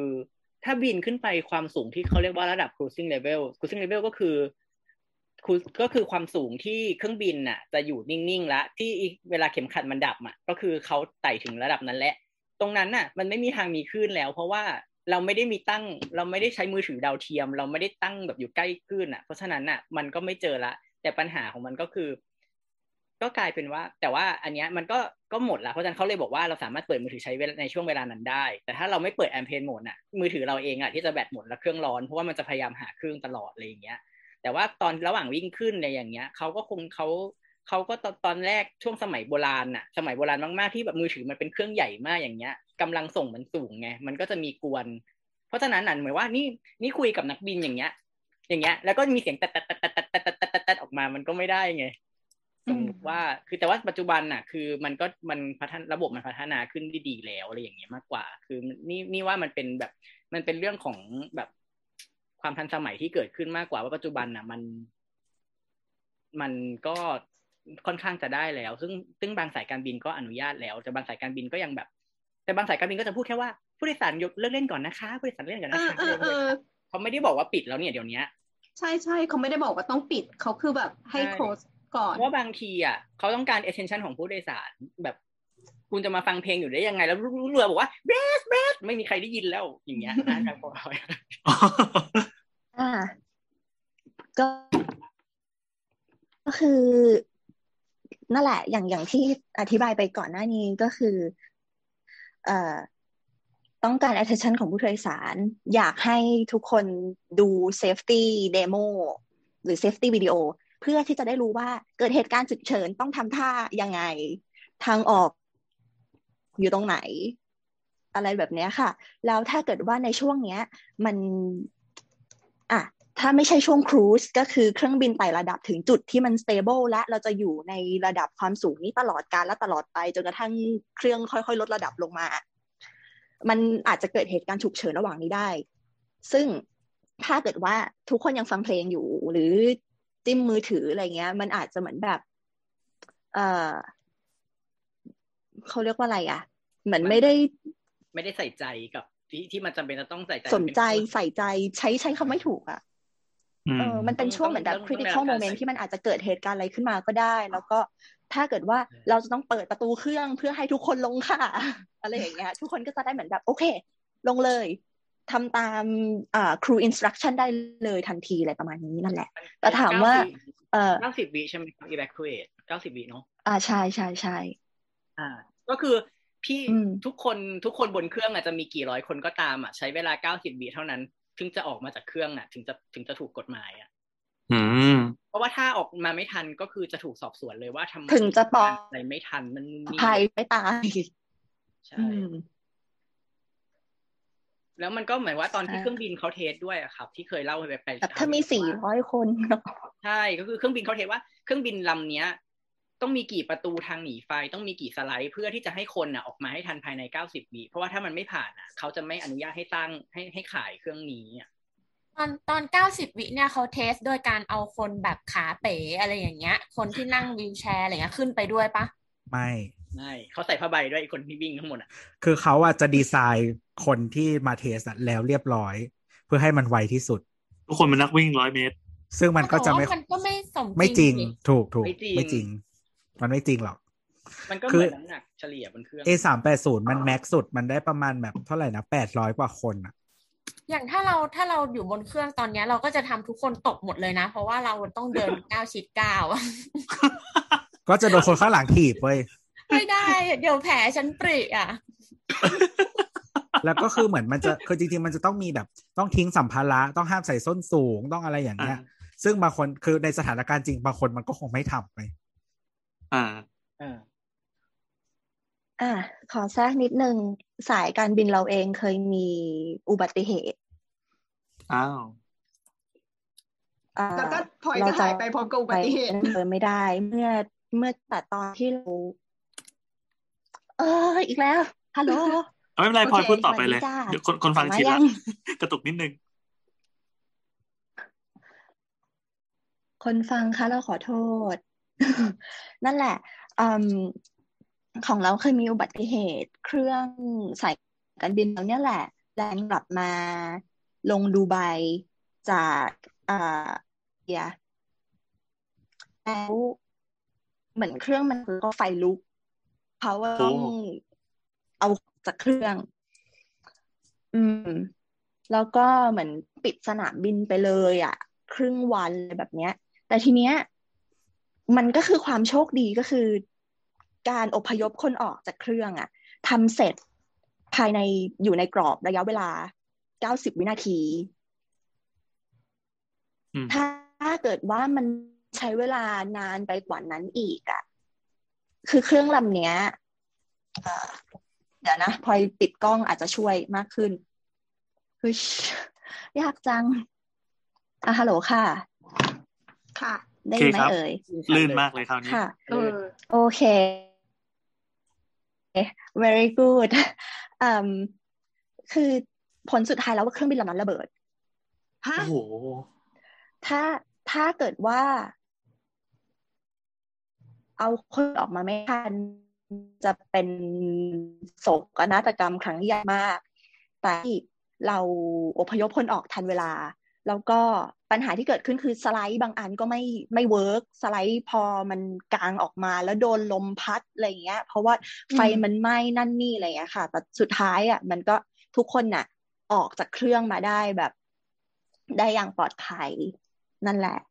โดยที่ทิ้งสัมภาระทั้งหมดไว้ถ้าเกิดว่าใครไปเซิร์ชดูมีคนหยิบสัมภาระลงมามีคนลากกระเป๋าออกมาอะไรอย่างเงี้ยเยอะเยอะคือไปลองดูคลิปก็ได้เราว่าน่าจะมีคลิปให้ดูอะไรเงี้ยซึ่งลูกเรือก็คือต้องเหมือนแบบหยิบกระเป๋าผู้โดยไว้แล้วก็เหมือนแบบเคลื่อนให้พ้นทางอ่ะแล้วก็ให้เอาคนออกให้ได้เยอะที่สุดอะไรเงี้ยนั่นแหละคือตอนเทรนนิ่งของเราเราจะเทรนนิ่งว่าเอาผู้โดยออกยังไงต้องตะโกนยังไงอะไรยังไงแต่พอสถานการณ์จริงๆตรงนั้นที่มันต้องดีลกับความกลัวของคนจริงๆอ่ะมันมันเยอะมากเลยอ่ะความแบบความเครียดความอะไรประมาณเนี้ยนั่นแหละแต่ก็อืมดูเซฟตี้วิดีโอไว้นะคะทุกคนครับต่อไปจะเชื่อฟังครับเออคือรู้สึกว่าต่อไปจะเป็นเด็กดีของแอร์ตลอดจะไม่คนตีนะก็จะสั่งชาจะสั่งชาร้อนสั่งชาร้อนเออเพราะว่าเนี่ยเพราะว่าถ้ามันแบบเหมือนอย่างที่พลอยบอกว่าเขาปิดไปห้าชั่วโมงนั่นหมายความว่าหายนะก็เกิดเหมือนกันนะครับเพราะอย่างเช่นส่วนเหมือนว่าเรามันปิดไปเส้นนึงอ่ะแล้วอีกเส้นนึงอ่ะก็ capacity มันก็ลดลงแล้วเหลือสามสิบสองลำนั่นหมายความว่าอีกสามสิบลำที่เหลือคือค้างละแล้วชั่วโมงต่อไปอีกสามสิบชั่วโมงต่อไปอีกสามสิบมันก็คือทั้งวันน่ะอืมๆมันก็ทบขึ้นไปเรื่อยๆใช่แล้วทีเนี้ยพอพอถ้าเป็นเครื่องเครื่องขึ้นขึ้นทางวิ่งเดียวกันลงทางวิ่งเดียวกันน่ะมันเร็วสองนาทีสองนาทีเสร็จใช่มั้ยครับแต่คราวนี้พอมันเป็นผสมกันน่ะมันจะช้าละเพราะว่าเครื่องที่ลงอ่ะเครื่องที่ลงก็ต้องอีกเครื่องที่ขึ้นน่ะก็ต้องรอเครื่องที่ลงอ่ะออกจากทางวิ่งก่อนแล้วค่อยวิ่งขึ้นมันจะใช้เวลาน้อยมันจะอ่าเขาเรียกว่า capacity มันก็จะน้อยลงเครื่องก็จะดีเลย์เครื่องที่เข้าก็ลงอาจจะต้องแบบอย่าเพิ่งเข้ามาบางที่ก็แบบต่างจังหวัดยังไม่ให้ขึ้นอย่างนี้ก็มีมันก็จะลดมันก็จะมีปัญหานี้เกิดขึ้นถ้ามันต้องปิดปิดทางวิ่งไปหนึ่งทางวิ่งอย่างเงี้ยครับแล้วมันก็จะยิ่งยิ่งกว่านั้นก็คือสนามบินต่างจังหวัดบางที่ที่มันมีมีทางวิ่งเดียวอย่างเงี้ยเขาก็คือเขาก็ใช้งานไม่ได้เลยสนามบินก็คือบล็อกไปเลยเช่นเหมือนที่ภูเก็ตที่เคยมีขยางแตกที่ภูเก็ตอย่างเงี้ยก็ใช้ไม่ได้เครื่องก็ออกไม่ได้เครื่องก็ขึ้นไม่ได้ผู้โดยสารก็ดีเลย์อาจจะได้นอนภูเก็ตอีกคืนอย่างเงี้ยอืมใช่คราวนี้ก็มันก็พอเรื่องเรื่องของ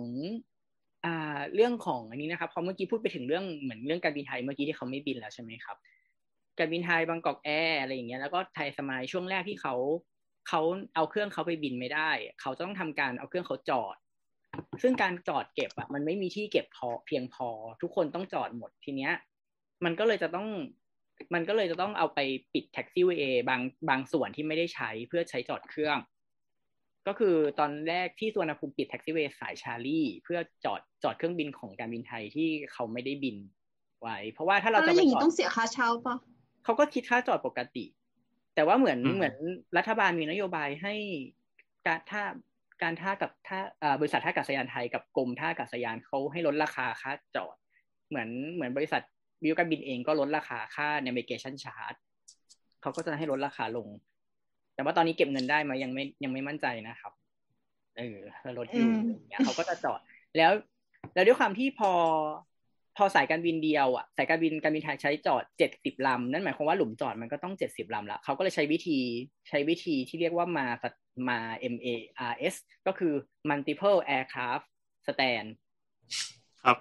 เออๆตัวย่อเยอะมากก็คือแทนที่หนึ่ง หนึ่งหลุมมันจะจอดได้หนึ่งลำใช่ไหมเราก็แบบว่าจอดแบบชิดในหน่อยพี่ก็คือเอามาเบียดกันเนี่ยเหรออ่าใช่เอามาเบียดกันคือปกติมันเบียดกันไม่ได้แต่ว่าจอดแบบเนี้ยก็คือเราไม่ได้เราไม่ได้ใช้เราไม่มีการโหลดผู้โดยสารเราไม่ได้รันเอนจินเราก็เลยเอามาจอดแบบชิดๆกันได้จากคือยังไงนะครับคือใช้รถลากเอาอย่างเงี้ยเหรอเข็นๆเอาใช่เขาจะรถเขาจะลากรถเข้ามาแทนนะครับครับก็คือเอาเอารถลากเครื่องมาจอดก็คือหันซ้ายสลับสลับซ้ายขวาไปเลยสลับว่างกันเนาะเพื่อเพื่อให้ที่มันสามารถจุได้มากเครื่องที่สุดใช่ครับตอนนี้สถานการณ์ครับผมสถานการณ์ณวันนี้ยังเป็นอย่างนี้อยู่ใช่ไหมแสดงว่าเออเราเราเรามองลงไปอ่านอกหน้าต่างเนี่ยเราจะเห็นเครื่องบินแบบจอดยับเรียงเต็มไปหมดเลยป่ะ ใช่ใช่ก็ยังเห็นอยู่นะครับจะเห็นดอนเมืองก็มีสุวรรณภูมิก็มีจะเห็นเครื่องบินจอดแล้วมันจะจอดที่ท่าประหลาดเช่นจอดแบบซิกแซกซ้ายขวาอะไรอย่างเงี้ยที่ไม่ค่อยแบบปกติอันนี้เดี๋ยวจะส่งรูปให้ดูนะครับก็เป็นรูปเราสามารถหาได้ทั่วไปนะครับ M M A R M A R S เหมือนเหมือนมาดาวอังคารอังคารใช่ทำไมเราเราคนเราเจอแต่นิตยสารปลุกใจเสือป่าพี่เป็นคนแบบนั้นไงนิสัยไม่ดีอิงตามอัลกอริทึมใช่ Google มาเรียนรู้ไงครับสูตรของน้ำเจอ NASA มาจ้าผู้ใฝ่รู้ทางวิทยาศาสตร์อาจจะอาจจะเซิร์ชว่ามา Aircraft Stand ก็ได้อะไรอย่างเงี้ยอ่าครับถ้ามันไม่ไปมันไปเป็นแบบนั้นทำไมมันไม่เป็นรูปอ่าโอเคครับก็แทนเนี่ยแทนที่หนึ่งเกตมันจะจอดได้หนึ่งลำเนี้ยเขาก็เอามาคู่กันเป็นสองลำอะไรประมาณเนี้ยอ๋อจริงๆอ่ะแล้วเขาจะเอาอีกลำหนึ่งหมุนกลับด้านมาเสียบตรงที่มันช่องว่างนั้นอีกเป็นสามได้ก็วิธีนี้ก็คือเครื่องบินมันเป็นดูเป็นแง่งๆเนาะใช่มันเป็นแง่งๆมาเลยเอาเสียบแง่งมันก็เลยกลายเป็นหนึ่ง สอง สอง สองหลุมจอดได้สามลำเพราะว่าเอาอีกแง่งนึงเสียบเข้าไปตรงกลางได้กลับด้านเข้ามาใช่มั้ยทีเนี้ยนอกจากการบินไทยแล้วก็จะมีเจ้าประจำก็มีบางกอกแอร์มีไทยสมายที่ใช้อยู่แล้วทีนี้อันนั้นช่วงนั้นก็เป็นช่วงที่แบบเที่ยวบินมันไม่ถึงร้อยไฟลท์ต่อวันแล้วใช่ไหมครับมันลดไปประมาณมันเหงามากแล้วทีเนี้ยพอช่วงปะพวกช่วงหลังครึ่งปีหลังมันก็เริ่มกลับมาพอกลับมาแท็กซี่เวย์มันก็แท็กซี่เวย์มันก็ต้องใช้เพราะเพราะว่าการบินไทยเอาเครื่องไปจอดเรียงไว้อยู่บนแท็กซี่เวย์แล้วรอบนึงใช่ไหมเขาก็เลยย้ายออกเขาก็จะไปใช้ตัวซัทเทอร์ไลท์วันซัทเทอร์ไลท์วันก็คือตัวที่เขาสร้างเพิ่มใหม่ของสุวรรณภูมิครับเป็นซัทเทอร์ไลท์เทอร์มินอลที่เป็นส่วนต่อขยายที่อยู่มุมที่อยู่ตรงกลางสนามบินซึ่งตรงนั้นน่ะเขาก็ยังไม่เปิดใช้เพราะว่าเพราะว่าดีมานด์มันไม่พอไม่ไม่ถึงแล้วเขาก็เลยไม่เปิดใช้แต่ว่าเขาก็ให้กพท.มาตรวจรับแล้วก็ประกาศเป็นแท็กซี่เวย์ชั่วคราวเพื่อเอาไปจอดก็จะจอดได้อีกด้านละสิบหกก็คือสามสิบสองลำก็คือย้ายเครื่องไปจอดตรงนั้นซึ่งจริงๆแล้วอ่ะการที่เขาไปจอดเขาไม่ได้จอดเขาไม่จอดทิ้งเฉยๆเขาก็จะมีทางเขาจะมีการเมนเทนแนนซ์เครื่องเครื่องบินเขาตลอดเวลาก็คืออาจจะเป็นรอบละเดือนเดือนละครั้งก็คือเอาไปเอาไปเทสเอนจินเติมน้ำมันเข้าไปรันเอนจินต่างๆเพื่อไม่ให้เพราะถ้าจอดทิ้งไว้เฉยๆก็จะกลายเป็นเศษเหล็กทีเนี้ยเห็นเหมือนเห็นเหมือนบางสายเขา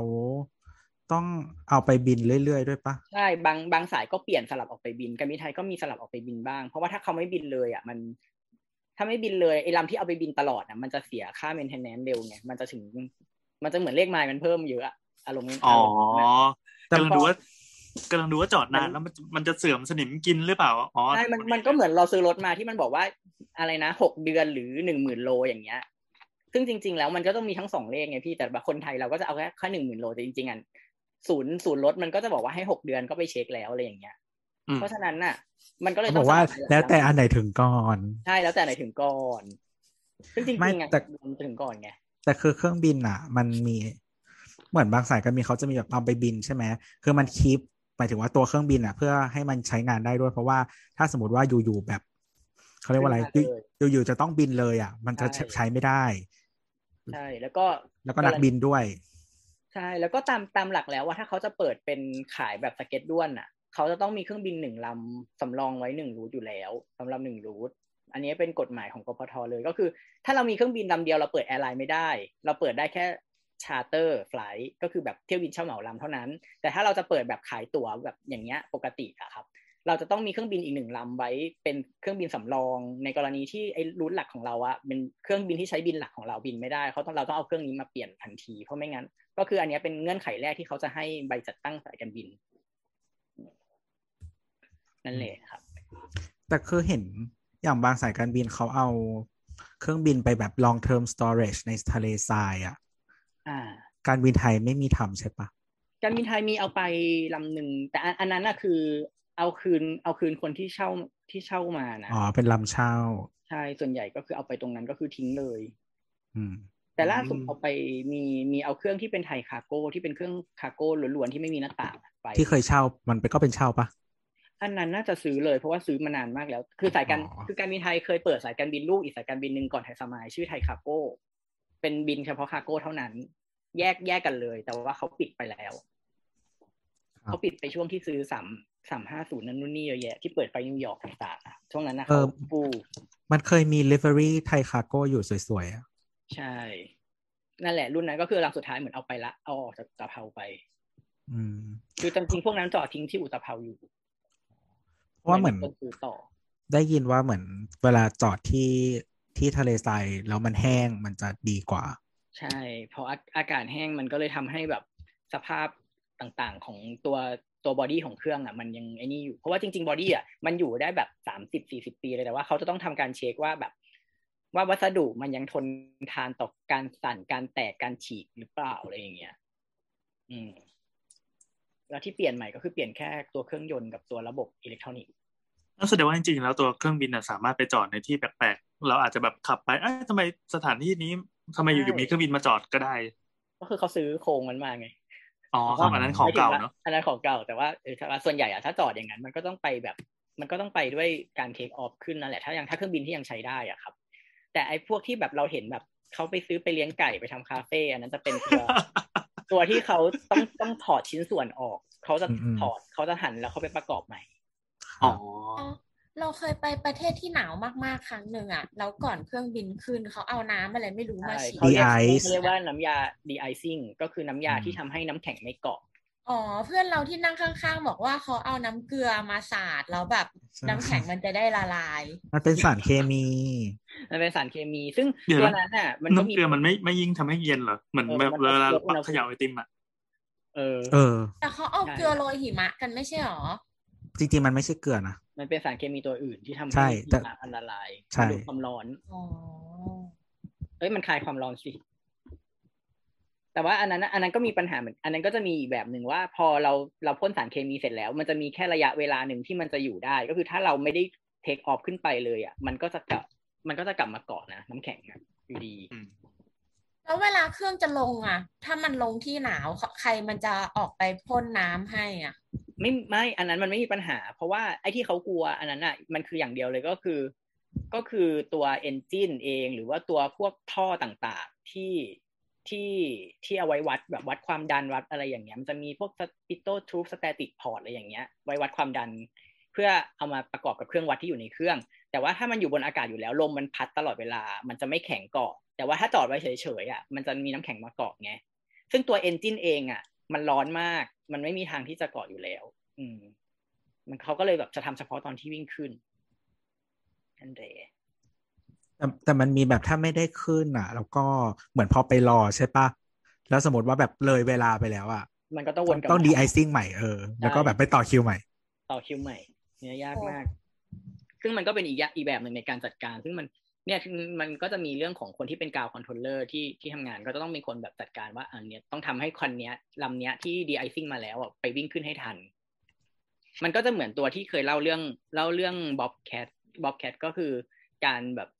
ตัวเครื่องที่ไปยุโรปอ่ะจากประเทศไทยจากประเทศในเอเชียตะวันออกเฉียงใต้เนี่ยเขาจะมีมันจะมีมันต้องผ่านอัฟกานิสถานซึ่งอัฟกานิสถานเนี่ยเขาเขาประเทศเขายังมีสงครามนั้นนี่แล้วทีเนี้ยเหมือนแบบประมาณว่าเรามันจะไม่มี ไอ ที ซี ที่อำนวยความสะดวกเขาได้ดีพออ่ะอุปกรณ์ต่างๆมันไม่ดีพออ่ะเขาเลยจะต้องจัดเวลาเป็นสล็อตออกมาให้ให้แต่ละคนที่ขึ้นจากประเทศตัวเองมาไปผ่านที่มันไปไปจุดที่จะเข้าไปอัฟกันน่ะไม่ไม่พร้อมกันเพื่อเพื่อจะไม่ให้ไปเจอกันเพราะเจอกันก็ต้องวนก็ต้องโหนรอแล้วไม่รู้ว่าโหนรอถึงเท่าไหร่อะไรอย่างเงี้ยเขาก็จะเป็นเคสนี้เหมือนกันว่ามันก็จะมีเวลาว่าลำเนี้ยต้องวิ่งขึ้นตอนกี่โมงเป๊ะๆอย่างเงี้ยจริงๆมันไม่เป๊ะก็จะมีแบบบวกลบห้านาทีอะไรอย่างเงี้ยแต่ว่าทุกลำก็จะต้องมีเหมือนกันมันก็จะต้องมีการจัดการว่าเราจะเราจะถอยเครื่องจากเกตลำเนี้ยเพื่อไปวิ่งขึ้นที่หัวรันเวย์เนี้ยตอนเนี้ยจะทันกี่โมงอะไรอย่างเงี้ยมันก็เป็นการบริหารจัดการแบบเราจะต้องไม่อ่ะเพื่อเราเราถอยมาแล้วเพื่อนเราเอาเครื่องมามาแทรกเราหรือเปล่าหรือเราเอาเครื่องไปเราเอาเครื่องอื่นมาแทรกตัวเองขุดกับดักวางตัวเองหรือเปล่าอะไรอย่างเงี้ยเพราะว่างานวงการนี้โคตรโคตรกดดันเลยอ่ะมันเหมือนแบบเวลาพลาดทีมันคือเงินก้อนใหญ่หรือทรัพยากรแบบจำนวนมากอ่ะเหมือนเวลาเราทำงานภาคคือแบบแค่สั่งปริ้นผิดอ่ะมันก็แบบยังแบบเอ้ยเสียดายกระดาษอะไรเงี้ยแต่อันนี้ถ้าสมมติแบบเปรียบเทียบได้แบบเออดีว่ะเออนึกออกป่ะคือของเรามันยังแบบเออยังมีความเสียดายกระดาษถ้าปริ้นแบบร้อยหน้าอ่ะเริ่มเครียดแล้วไอ้เหี้ยต้องร้อยหน้าอะไรอย่างเงี้ยแต่อันนี้มันคือแบบ โอ้โหน้ำจำนวนมากที่เอาไปแบบฉีดหรือหรือไอ้ที่วันนั้นเห็นดราม่าเรื่องคำนวณน้ำมันน่ะใช่ต้องเอาน้ำมันไปพอดีหรือเอาน้ำมันไปเผื่อแต่ถ้าเอาน้ำมันไปเผื่อเพื่อความปลอดภัยมันก็เป็นคอสที่เบิร์นน้ำมันทิ้งอีกเพราะว่าคำว่าเผื่อคือจำนวนหลายตันที่พอเหมือนเหมือนเวลาขับรถแล้วพอรถยิ่งหนักก็ยิ่งกินน้ำมันเยอะอะไรเงี้ยแบบเป็นพาราดอกซ์ในตัวเองอะไรเงี้ยเออแต่ว่าถ้าเอาน้ำมันไปพอดีประหยัดสุดๆแล้วถ้ามันแบบฉุกเฉินขึ้นมาละมึงอย่างเงี้ยเออซึ่งมันก็จะไม่ได้แล้วนะมันก็ขึ้นอยู่กับดุลยพินิจเพราะบางทีอ่ะเขาจะบีบก่อนที่นักบินจะบินอ่ะเขาดูหมดเลยนะว่าสภาพอากาศเขาไปถึงแล้วมีอะไรมีโนแทมที่แบบอ่ะอย่างเช่นง่ายๆก็เหมือนเหมือนอันนี้เหมือนกันที่เราบอกว่าเดี๋ยวจะมี วี ไอ พี ที่สนามบินนี้นะนักบินจะรู้ตัวแล้วว่าอ่ะอาจกว่าต้องโดนโฮนแน่ๆอาจจะต้องสั่งน้ำมันเพิ่มเพื่อไปโฮนอะไรอย่างเงี้ยมันก็จะต้องมีเขาจะวางแผนแต่ถ้าเขาอ่ะสั่งแบบไม่มีเหตุผลหรือเลยหรือว่าตัวเขาเองอ่ะเขาอาจจะเคยมีประสบการณ์มาไม่ดีมาก่อนเขาเลยแบบเพื่อความอุ่นใจของเขาเขาเลยสั่งเพิ่มก็ได้อยากถามนอกเอาไลน์อ่ะแล้วแล้วเวลาอย่างเงี้ยเนื่องจากเนเจอร์ของงานที่มันมีลักษณะความเครียดหรืออะไรที่คนในวงการน่าจะแบบมีบางอย่างที่เจอคล้ายกันน่ะมันทำให้พี่เซียมรู้สึกว่าเพื่อนๆเราในวงการเดียวกันน่ะมีอะไรบางอย่างที่สเตอริโอไทป์ได้ไหมว่าแบบอุ๊ยมึงทำอย่างนี้หรือมีนิสัยแบบนี้อ่ะแปลว่าต้องเป็นคนวงการเดียวกับกูแน่เลยไม่นักบินก็สจ๊วตหรืออะไรอย่างเงี้ยมีไหมหรอนึกไม่ออกอ่ะแต่ว่าส่วนใหญ่มันก็เป็นคนคนที่ทำงานเป็นคนประเภทเดียวๆกันอยู่นะมันก็จะมีความแบบมันก็จะมีแบบตรรกะบางอย่างเหมือนกันเลยอย่างเงี้ยอยู่ใจเย็นนะจุดเด่นแบบใจเย็นใจเย็นไม่มันก็มีคนใจร้อนมากก็มีบางคนแบบบางคนเป็นแบบชอบชอบถอยเครื่องก็จะถอยคือนี่นี่ก็บางทีนี่ก็จะเป็นแบบอันเรื่องเรียกบางคนนะแบบไม่ไม่ให้เครื่องรอเลยนะแบบเขาเขามีแบบเหมือนเขามีมายด์เซตว่าแบบเขาจะไม่อยากจะแบบสแตนบายสแตนบายสแตนบายเครื่องเขาก็จะถอยถอยถอยถอยออกมาเลยอะไรอย่างเงี้ยอะไรอย่างงี้ก็มีแต่บางคนก็จะแบบสแตนบายสแตนบายไปก่อนสแตนบายรอนะรอนะอะไรอย่างงี้ก็มีเออมันก็จะหลายแบบแม้กระทั่งแบบไอ้เครื่องที่เอาเข้ามาลงแล้วต่อกันน่ะคือจริงๆบางคนน่ะยังต่อไม่เท่ากันเลยบางคนเขาชอบแบบอ่ะเดี๋ยวเพื่อเพื่อความอุ่นใจของตัวเองจะต่อที่แปดที่ห้าไมล์หกไมล์เจ็ดไมล์อะไรอย่างเงี้ยซึ่งจริงๆแล้วอ่ะมันก็จะมีเลขมาตรฐานที่ทำได้กับเลขมาตรฐานที่ทำไม่ได้อยู่แต่บางคนก็จะมีแบบอ่ะฉันเพิ่มให้อีกนิดนึงเหมือนแบบนึกออกมั้ยเหมือนแบบมันเหมือนเหมือนเราตั้งนาฬิกาปลุกเรายังตั้งไม่เหมือนกันเลยบางคนตั้งแบบตั้งเผื่อตั้งตามตั้งอะไรอย่างเงี้ยเออมันก็จะแบบแต่เราก็จะรู้แหละว่าอ๋อถ้าคนนี้ทำมันจะเป็นคนนี้อะไรอย่างเงี้ยเออแต่ว่าถ้าถามว่าแบบนิสัยคล้ายๆกันนึกไม่ออกนึกไม่ออกเลยอะว่ามีนิสัยอะไรที่คล้ายกันเท่านี้จริงๆมันจริงๆมันจะต้องเออเออมีอะไรยังไงสิ่งที่คล้ายกันอ่ะมันจะมีอันนึงก็คือมันมันติดทักกิ้งสกิลโอ้โหก็คือทำหลายอย่างพร้อมกันได้ไงที่แบบเหมือนแบบคุยกับเพื่อนอยู่อย่างเงี้ยเราสามารถนั่งฟังเขาข้างๆคุยกันได้อะไรอย่างเงี้ยโดยกันแบบแยกออกแยกหูได้หรือไม่บางคนก็แบบเล่นเกมไปด้วยแล้วคุยโทรศัพท์ไปด้วยกับแฟนได้โดยที่แบบที่แบบอย่างนี้ก็มีไงอารมณ์นั้นน่ะเออเพราะว่ามันแบบไอ้พวกเนี้ยมันจะได้มาจากแบบงานอืมอันนี้คือถ้าคุณผู้ฟังที่ฟังได้ยินแต่เสียงนะครับตอนนี้คุณเซียมกำลังกินข้าวไปด้วยแล้วก็เล่นเกมแล้วก็อาบน้ำไปด้วยขณะที่พูดใช่ครับทีนี้ก็เนาะพอมันพอมันเข้ากลับมาพอเครื่องมันเริ่มกลับมามันก็จะมีเรื่องของแบบอ่าไฟล์ที่อ๋อนี่เราพูดเรื่อง Satellite วันไปแล้วใช่ไหมครับคือตอนแรกอ่ะมันคืออาคารที่อยู่ตรงกลางของสมรภูมิที่เพิ่งสร้างใหม่แล้วทีเนี้ยเขามีจริงๆเขามีกำหนดจะเปิดมีนาปีที่แล้วอ๋อไม่ใช่อ๋อเขาเลื่อนแล้วเขาก็จะเลื่อนไปเป็นเหมือนกรกฎาหรือกันยาเพื่อปลายปีที่แล้วใช่ไหมครับแล้วคือการท่าเขาก็เลยไม่เขาก็เขาตัดสินใจไม่ไม่ไอเนี่ยเขาจะไม่เปิดเพราะว่ายังไงสภาพคนที่ใช้งานมันก็น้อยลงอยู่แล้วทีเนี้ยเขาก็เลยเขาก็เลยเอาเป็นที่จอดสำรองของเครื่องการบินไทยเขาก็คือให้กพท.มาตรวจรับและประกาศใช้ซึ่งจริงๆเขายังไม่ประกาศใช้นะตรงนั้นเส้นแท็กซี่เวย์ที่อยู่บริเวณรอบนั้นอ่ะเขายังใช้ไม่ได้เพราะมันเป็นตัวที่ใหม่ตัวใหม่อยู่อะครับแล้วทีเนี้ยมันก็จะมีเรื่องพอเพราะว่าอีระบบรถไฟฟ้าที่เราจะนั่งไปข้างใต้อ่ะลอดลอดลอดพื้นดินไปไปโผล่ที่นู่นอ่ะมันมาจากจีนแล้วคือตอนนั้นเขาก็ดีเลย์เข้ามาอันนี้อันนี้คือนั่งฟังฟังจากซุปเปอร์ไวเซอร์ทำงานเขาบอกว่ามันดีเลย์เข้ามาแล้วเขาทำให้เขาว่าเปิดได้ช้าลงอยู่ดีถึงเขาจะเปิดเขาก็เปิดไม่ได้เพราะว่าเพราะว่ามันไม่มีรถมันไม่มีระบบขนส่งกระเป๋ากับผู้โดยสารให้ไปที่ตัว satellite terminal ตรงนั้นเขาก็เลยเขาก็เลยแบบยังไม่เปิดใช้แล้วมันก็มีเรื่องของแบบพื้นที่โซนการค้าต่างๆมันไม่มีใครแบบ มันไม่มีใครไปลงทุนแล้วอะตรงนั้นแม้กระทั่งแบบในในเทอร์มินอลตอนนี้ถ้าเราถ้าไปดูถ้ามีใครได้ใครได้ไปสุวรรณภูมิตอนนี้ก็จะเห็นเลยว่าหลายร้านอะก็คือปิดเนี่ยพลอยเป็นเป็นยังไงบ้างที่ไปมาเราไปมาเมื่อปลายเดือนที่แล้วเดี๋ยวพลอยปิดกล้องพลอยปิดกล้องแป๊บเงียบมากๆมากๆเงียบอารมณ์อารมณ์เหมือนเราไปเดินห้างแล้วเจอห้างร้างขอโทษค่ะทุกคนขอโทษครับผู้ฟังครับใช่ๆเงียบมากเหมือนแบบพวกร้านแบรนด์เนมต่างๆปิดเกือบหมดเลยเหลือแค่แบบบางแบรนด์ที่ยังเปิดอยู่อะไรเงี้ยพวกเป็นแบบ Chanel Dior ก็คือล้างหายไปร้านอาหารข้างในปิดหมดร้านอาหารร้านกาแฟ Dine and Deluca หายเหลือแค่โซนขายแบบพวกเครื่องสำอางค่ะที่ยังเปิดอยู่แต่ก็เปิดแบบเล็กๆอะไรเงี้ยแล้วก็ขายขนมแบบเล็กๆนอกนั้นคือเงียบเงียบมากจริงแล้วก็เหมือนขึ้นป้ายเหมือนเขาทำบล็อกใหม่เหมือนจะทำแบบปรับปรุงอะไรแบบเนี้ยด้วยก็คือเหมือนแบบ sorry for your inconvenience นั่นนี่เราจะกลับมาใหม่ใช้ไรกว่าเดิมบลาบลาประมาณนั้นถ้าเป็นห้างเป็นห้างก็บอกว่าความสนุกความสุขแห่งใหม่ก็มันจะเกิดขึ้นที่นี่แปลว่าตอนนี้กำลังรอคนมาเช่าอยู่ใช่ก็คือยังไม่มีคนเช่าวันล่าสุดก็คือธนาคารไทยธนาคารสีม่วงก็ออกไปเลย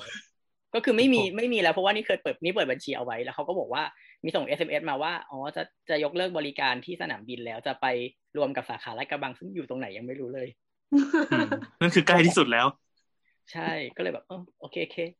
เอ้ยพลอยแล้วที่อื่นนะสนามบินอื่นประเทศอื่นนะเขาเจอสถานการณ์คล้ายกับเราเลยปะคือกันคล้ายกันแหละก็เงียบเงียบลงไปกว่าเดิมเยอะอะไรเงี้ยค่ะเอ่อล่าสุดก่อนกรุงเทพพลอยไปไหนพลอยยังจำไม่ได้เลยเอาว่าล่าสุดกาน่าเนี่ยก็เหมือนมีแค่ไฟล์พลอยอ่ะที่แลนด์เวลานี้เท่านั้นอะไรเงี้ยพอเคลียร์ผู้โดยสารออกหมดปุ๊บก็คือเงียบกริบเลยพอเงียบเงียบแล้วเขาปิดไฟสลัวสลัวป่ะหรือว่าทุกอย่างเขาเปิดไฟทุกโซนป่ะไม่รู้เหมือนกันเพราะเราก็ออกจากสนามบินมาด้วยไงเราก็เลยไม่รู้ว่าข้างในเขาปิดฟงปิดไฟอะไรไหมอะไรเงี้ยเคยบินแบบไฟแบบดึกมากตีสามอะไรอย่างเงี้ยบางโซนเขาก็จะเปิดเปิดไฟครึ่งเดียวอะไรอย่างนี้อยู่นะคือมันไม่ได้มีคนใช้สนามบินร้อยเปอร์เซ็นต์นะเขาก็จะประหยัดไฟเหมือนสนามบินพิษณุโลกแบบหรือชุมพรอย่างเงี้ยที่แบบมันมีช่วงกลางวันที่มันไม่มีเครื่องเลยเขาก็ดับไฟทั้งเทอร์มินอลก็ประหยัดไฟอะไรอย่างเงี้ยประหยัดไฟใช่เป็นการเซฟคอสอะไรอย่างงี้สนามบินตจว.บ้านเราบางสนามบินทั้งวันมันมีแบบสองสามไฟล์ก็มีใช่หรอใช่ใช่มันก็ยังมันยังมีอยู่ช่วงไหนที่ช่วงวินโดว์ที่ไม่มีระหว่างบินนะก็ไม่มีไม่ต้องเปิดไฟไม่ต้องเปิดแอร์ดูไปดูไปที่เรากำลังคิดอยู่ว่าไอ้การเช่าพื้นที่สนามบินเปิดร้านอาหารพวกเนี้ยมันเป็นมันถือเป็นรายได้ของของสวัสดิ์ของสนามบินไหมอ่าถ้าเป็นสุวรรณภูมิอ่ะมันเป็นรายได้โดยที่เขากินเปล่าไปแล้วหมายถึงว่าตามตามเงื่อนไขของเขาคือเขาอ่ะปล่อยเช่าพื้นที่ไปทั้งหมดให้กับคนหนึ่งคนที่จะเอาพื้นที่ไปบริหารจัดการก็คือบริษัทบริษัทกำลังพระราชานั้นน่ะเออเอาบริหารจัดการแล้วบริษัทนั้นน่ะก็เลยเอาไปเช่าต่อเช่าช่วงไปปล่อยเช่าต่อว่าใครเออไปเช่าช่วงเหมือนแบบเหมือนแบบอย่างนั้นน่ะเพราะฉะนั้นถ้าปิดนี่ใครเจ๊งบริษัทที่เขาต่อกำลังพระราชาใช่เพราะว่าเหมือนเหมือนอันนี้ไม่มั่นใจในเรื่องคอนแทคด้วยนะจำข่าวไม่ได้ว่าคือเขาได้เงินมาครบสิบปีที่เขาเช่าแล้วหรือเปล่าเหมือนว่าเขาได้เงินมาเลยก้อนนั้นมาหมดแล้วอ่ะเขานั่งนอนกินเฉยๆแล้วอ่ะหรือว่าเขาจ่ายเป็นปีต่อปีไม่รู้มีใบชั่วอ่ะนะอีกอ่ะใบแบบไม่ต้องใบพี่สาวฟังดูแล้วรู้สึกเหมือนแต่ช่วงช่วงนี้มากำลังพระราชานี้ก็โดนหนักอยู่แล้วเนี่ยโดนหนักเหมือนกันเพราะว่าสุดท้ายเขาขายอะไรไม่ได้ไงคนจีนลูกค้าหลักเขาก็ไม่มีไม่ได้เข้ามาข้าวเหนียวมะม่วงก็ห่อเล็กลงไปเกี่ยวเว้ยเฮ้ยปกติเราชอบเราชอบไปซื้อข้าวเหนียวมะม่วงแบบก่อนกลับมาดูไบอะไรเงี้ยก็ถ้าเกิดว่าใครสาราไทยข้างในนั้นน่ะหรอใช่ใช่ใช่ใช่แล้วก็เหมือนแบบลูกเรือสายเราอ่ะก็จะไปมาลุมมาตุ้มอยู่ตรงนั้นแล้วก็เหมือนแบบซื้อซื้อซื้อซื้อซื้อเป็นจำนวนมากอะไรเงี้ยตอนนี้ก็คือแบบกรีบจ้าสงสารว่ะคืออยากจะบอกว่าข้าวเหนียวบ้านเราอร่อยมากเราสามารถกินข้าวเหนียวหนึ่งมะม่วงหนึ่งลูกกับเอ้ย กินมะม่วงหนึ่งลูกกับข้าวเหนียวครึ่งกิโลได้อ่ะนี่ชอบกินให้มันเท่าๆกัน Amazing Thailand ข้าวเหนียวคือถ้าข้าวเหนียวมันอร่อยจริงเราจะกินข้าวเหนียวมันอร่อยก็เออกินเล่นๆก็ได้เออแล้วถ้ากินข้าวเหนียวเปล่าๆเออแล้วคราวนี้พอเป็นพวกอินไฟอินเตอร์ที่ผ่านมาก็จะมีพวกแบบคาร์โก้ที่นั่งเพราะว่าคนเรามาเดินทางไม่ได้ใช่ไหมมันก็จะมีเรื่องของแบบคาร์โก้ที่เพิ่มขึ้นคราวนี้คาร์โก้ประหลาดประหลาดจะมีมาเยอะมากขึ้นหมายถึงว่าปกติแล้วพอที่มันเป็นเดินทางตามปกติอะครับเขาก็จะเอาคาร์โก้ลงใต้เครื่องที่มีผู้โดยสารข้างบนมาใช่ไหมทีเนี้ยเครื่องผู้โดยสารน่ะสายการบินแต่ละสายบางทีเขาก็ไม่บินเลยมันกลายเป็นว่ามันกลายเป็นว่าสายการบินที่เป็นคาร์โก้เองอ่ะเขาก็จะกลับมาเกิดขึ้นอ่ะเขาก็จะกลับมาบินแทนแล้วแล้วเขาต้องเคลียร์เก้าอี้อะไรข้างบนไหมอ่ะไม่คือเครื่องเครื่องบินที่เขาใช้อยู่แล้วมันไม่มีเก้าอี้อยู่แล้วพี่แอนไม่มีเก้าอี้ไม่มีหน้าต่างอ๋อมันคือเครื่องบินคาร์โก้เขาเป็นคาร์โก้ล้วนคือหมายถึงว่าสายการบินที่มาตอนช่วงนั้นอ่ะก็จะเป็นสายการบินที่เป็นคาร์โก้เยอะๆเป็นคาร์โก้เลยแบบตืดๆคาร์โก้ตืดๆคาร์โก้อะไรอย่างเงี้ยเวลาพอทรายอ่ะมันก็จะไม่ใช่เครื่องบินที่เป็นแบบมีผู้โดยสารอยู่แล้วก็เลยเห็นต้องมันมีสายการบินที่เป็น passenger เขา convert ด้วยนะก็คือถอดถอดให้ออกให้หมดเช่นลุกลุกทันซ่าลุกทันซ่าที่มาจะจะถอดเอ้ยจะไม่ถอดจะพับเก้าอี้เฉยๆจะพับเก้าอี้ลงไปให้มันมิดอย่างเงี้ยอ่าเราสามารถดูรูปการพับเก้าอี้ได้จากรูปจะเห็นว่ามันจะมีรูปเขาพับเก้าอี้ได้นะครับแล้วเขาก็เอาของมาวางข้างบนเก้าอี้แล้วเขาก็เอาตะข่ายคลุมไว้อย่างเงี้ยอ๋อแต่มันมีเจ้าเจ้าเจ้าที่ถอดเก้าอี้ออกไปเลยก็มีแล้วก็เอาเอาคาร์โก้เข้าไปไว้อันนั้นแล้วก็จริงๆมันจะมีเครื่องเก่าๆอ่ะมันจะมีบางสายการบินมันจะเป็นเครื่องที่เขาเรียกว่าคอมบีอ่ะอ่าคอมบีใช่ใช่ก็คือมันเป็นคาร์โก้และแพสเซนเจอร์ในลำเดียวได้อย่างนั้นของเราครับครับเชิญอ่าของเราเคยไป operate flight cargo เหมือนกันแต่ว่าเขา modify cabin ก็คือเอาเก้าอี้ออกไปหมดเลยแบบหนึ่งกับสองคือเก้าอี้ยังอยู่แต่ก็พับแล้วก็วางของวางของวางของอะไรอย่างเงี้ยค่ะนั่นแหละก็เหมือนเป็นหนทาง survivor ของสายการบินเหมือนกันแล้วตอนตอนนั้นพลอยต้องเข้าไปทำอะไรคือต้องไปช่วยยกของมาหรือว่าหรือว่าต้องบอกผู้โดยสารไม่ไม่มันคือมันไม่มีคนเลยต้องมาบังคับวิธีใช้พลอยไปใส่มันดีอย่างเดียวเออต้องลำลำอะไรป่ะอ่ะหน้าหน้าที่ของเราที่ทำไฟคาร์โก้นะคะในกรณีที่มีคาร์โก้อยู่ในเคบินแล้วก็ไฟที่เราเคยทำก็คือเอาเก้าอี้ออกหมดเลยแล้วก็เป็นของเต็มไปหมดเลยนะเขาจะเว้นทางเดินมาให้เราหน้าที่ของเราคือทุกๆสามสิบนาทีจะต้องเดินด็อกแดกเข้าไปในดงของนั้นเพื่อตรวจดูว่ามันมีสิ่งผิดปกติอะไรเกิดขึ้นหรือเปล่ามีไฟจุบขึ้นมาไหมเอ้ยมันน่ากลัวมากเอาดีๆเพราะมันไฟสว่างปกติป่ะพลอยต้องเปิดไฟเคบินป่ะหรือไม่เปิดก็เปิดปกติใช่ไหมอ่าเปิดปกติค่ะของพลอยก็คืออ่าถ้าเกิดว่าไฟกลางวันมันก็จะมีแสงอาทิตย์ส่องเข้ามามันก็จะดูไม่น่ากลัวไฟกลางคืนก็นั่นแหละเปิดไฟเคบินแล้วก็เดินตอกๆๆๆๆๆอ่ะแต่คือเข้าใจความแบบเวิ้งว้างอ่ะอืม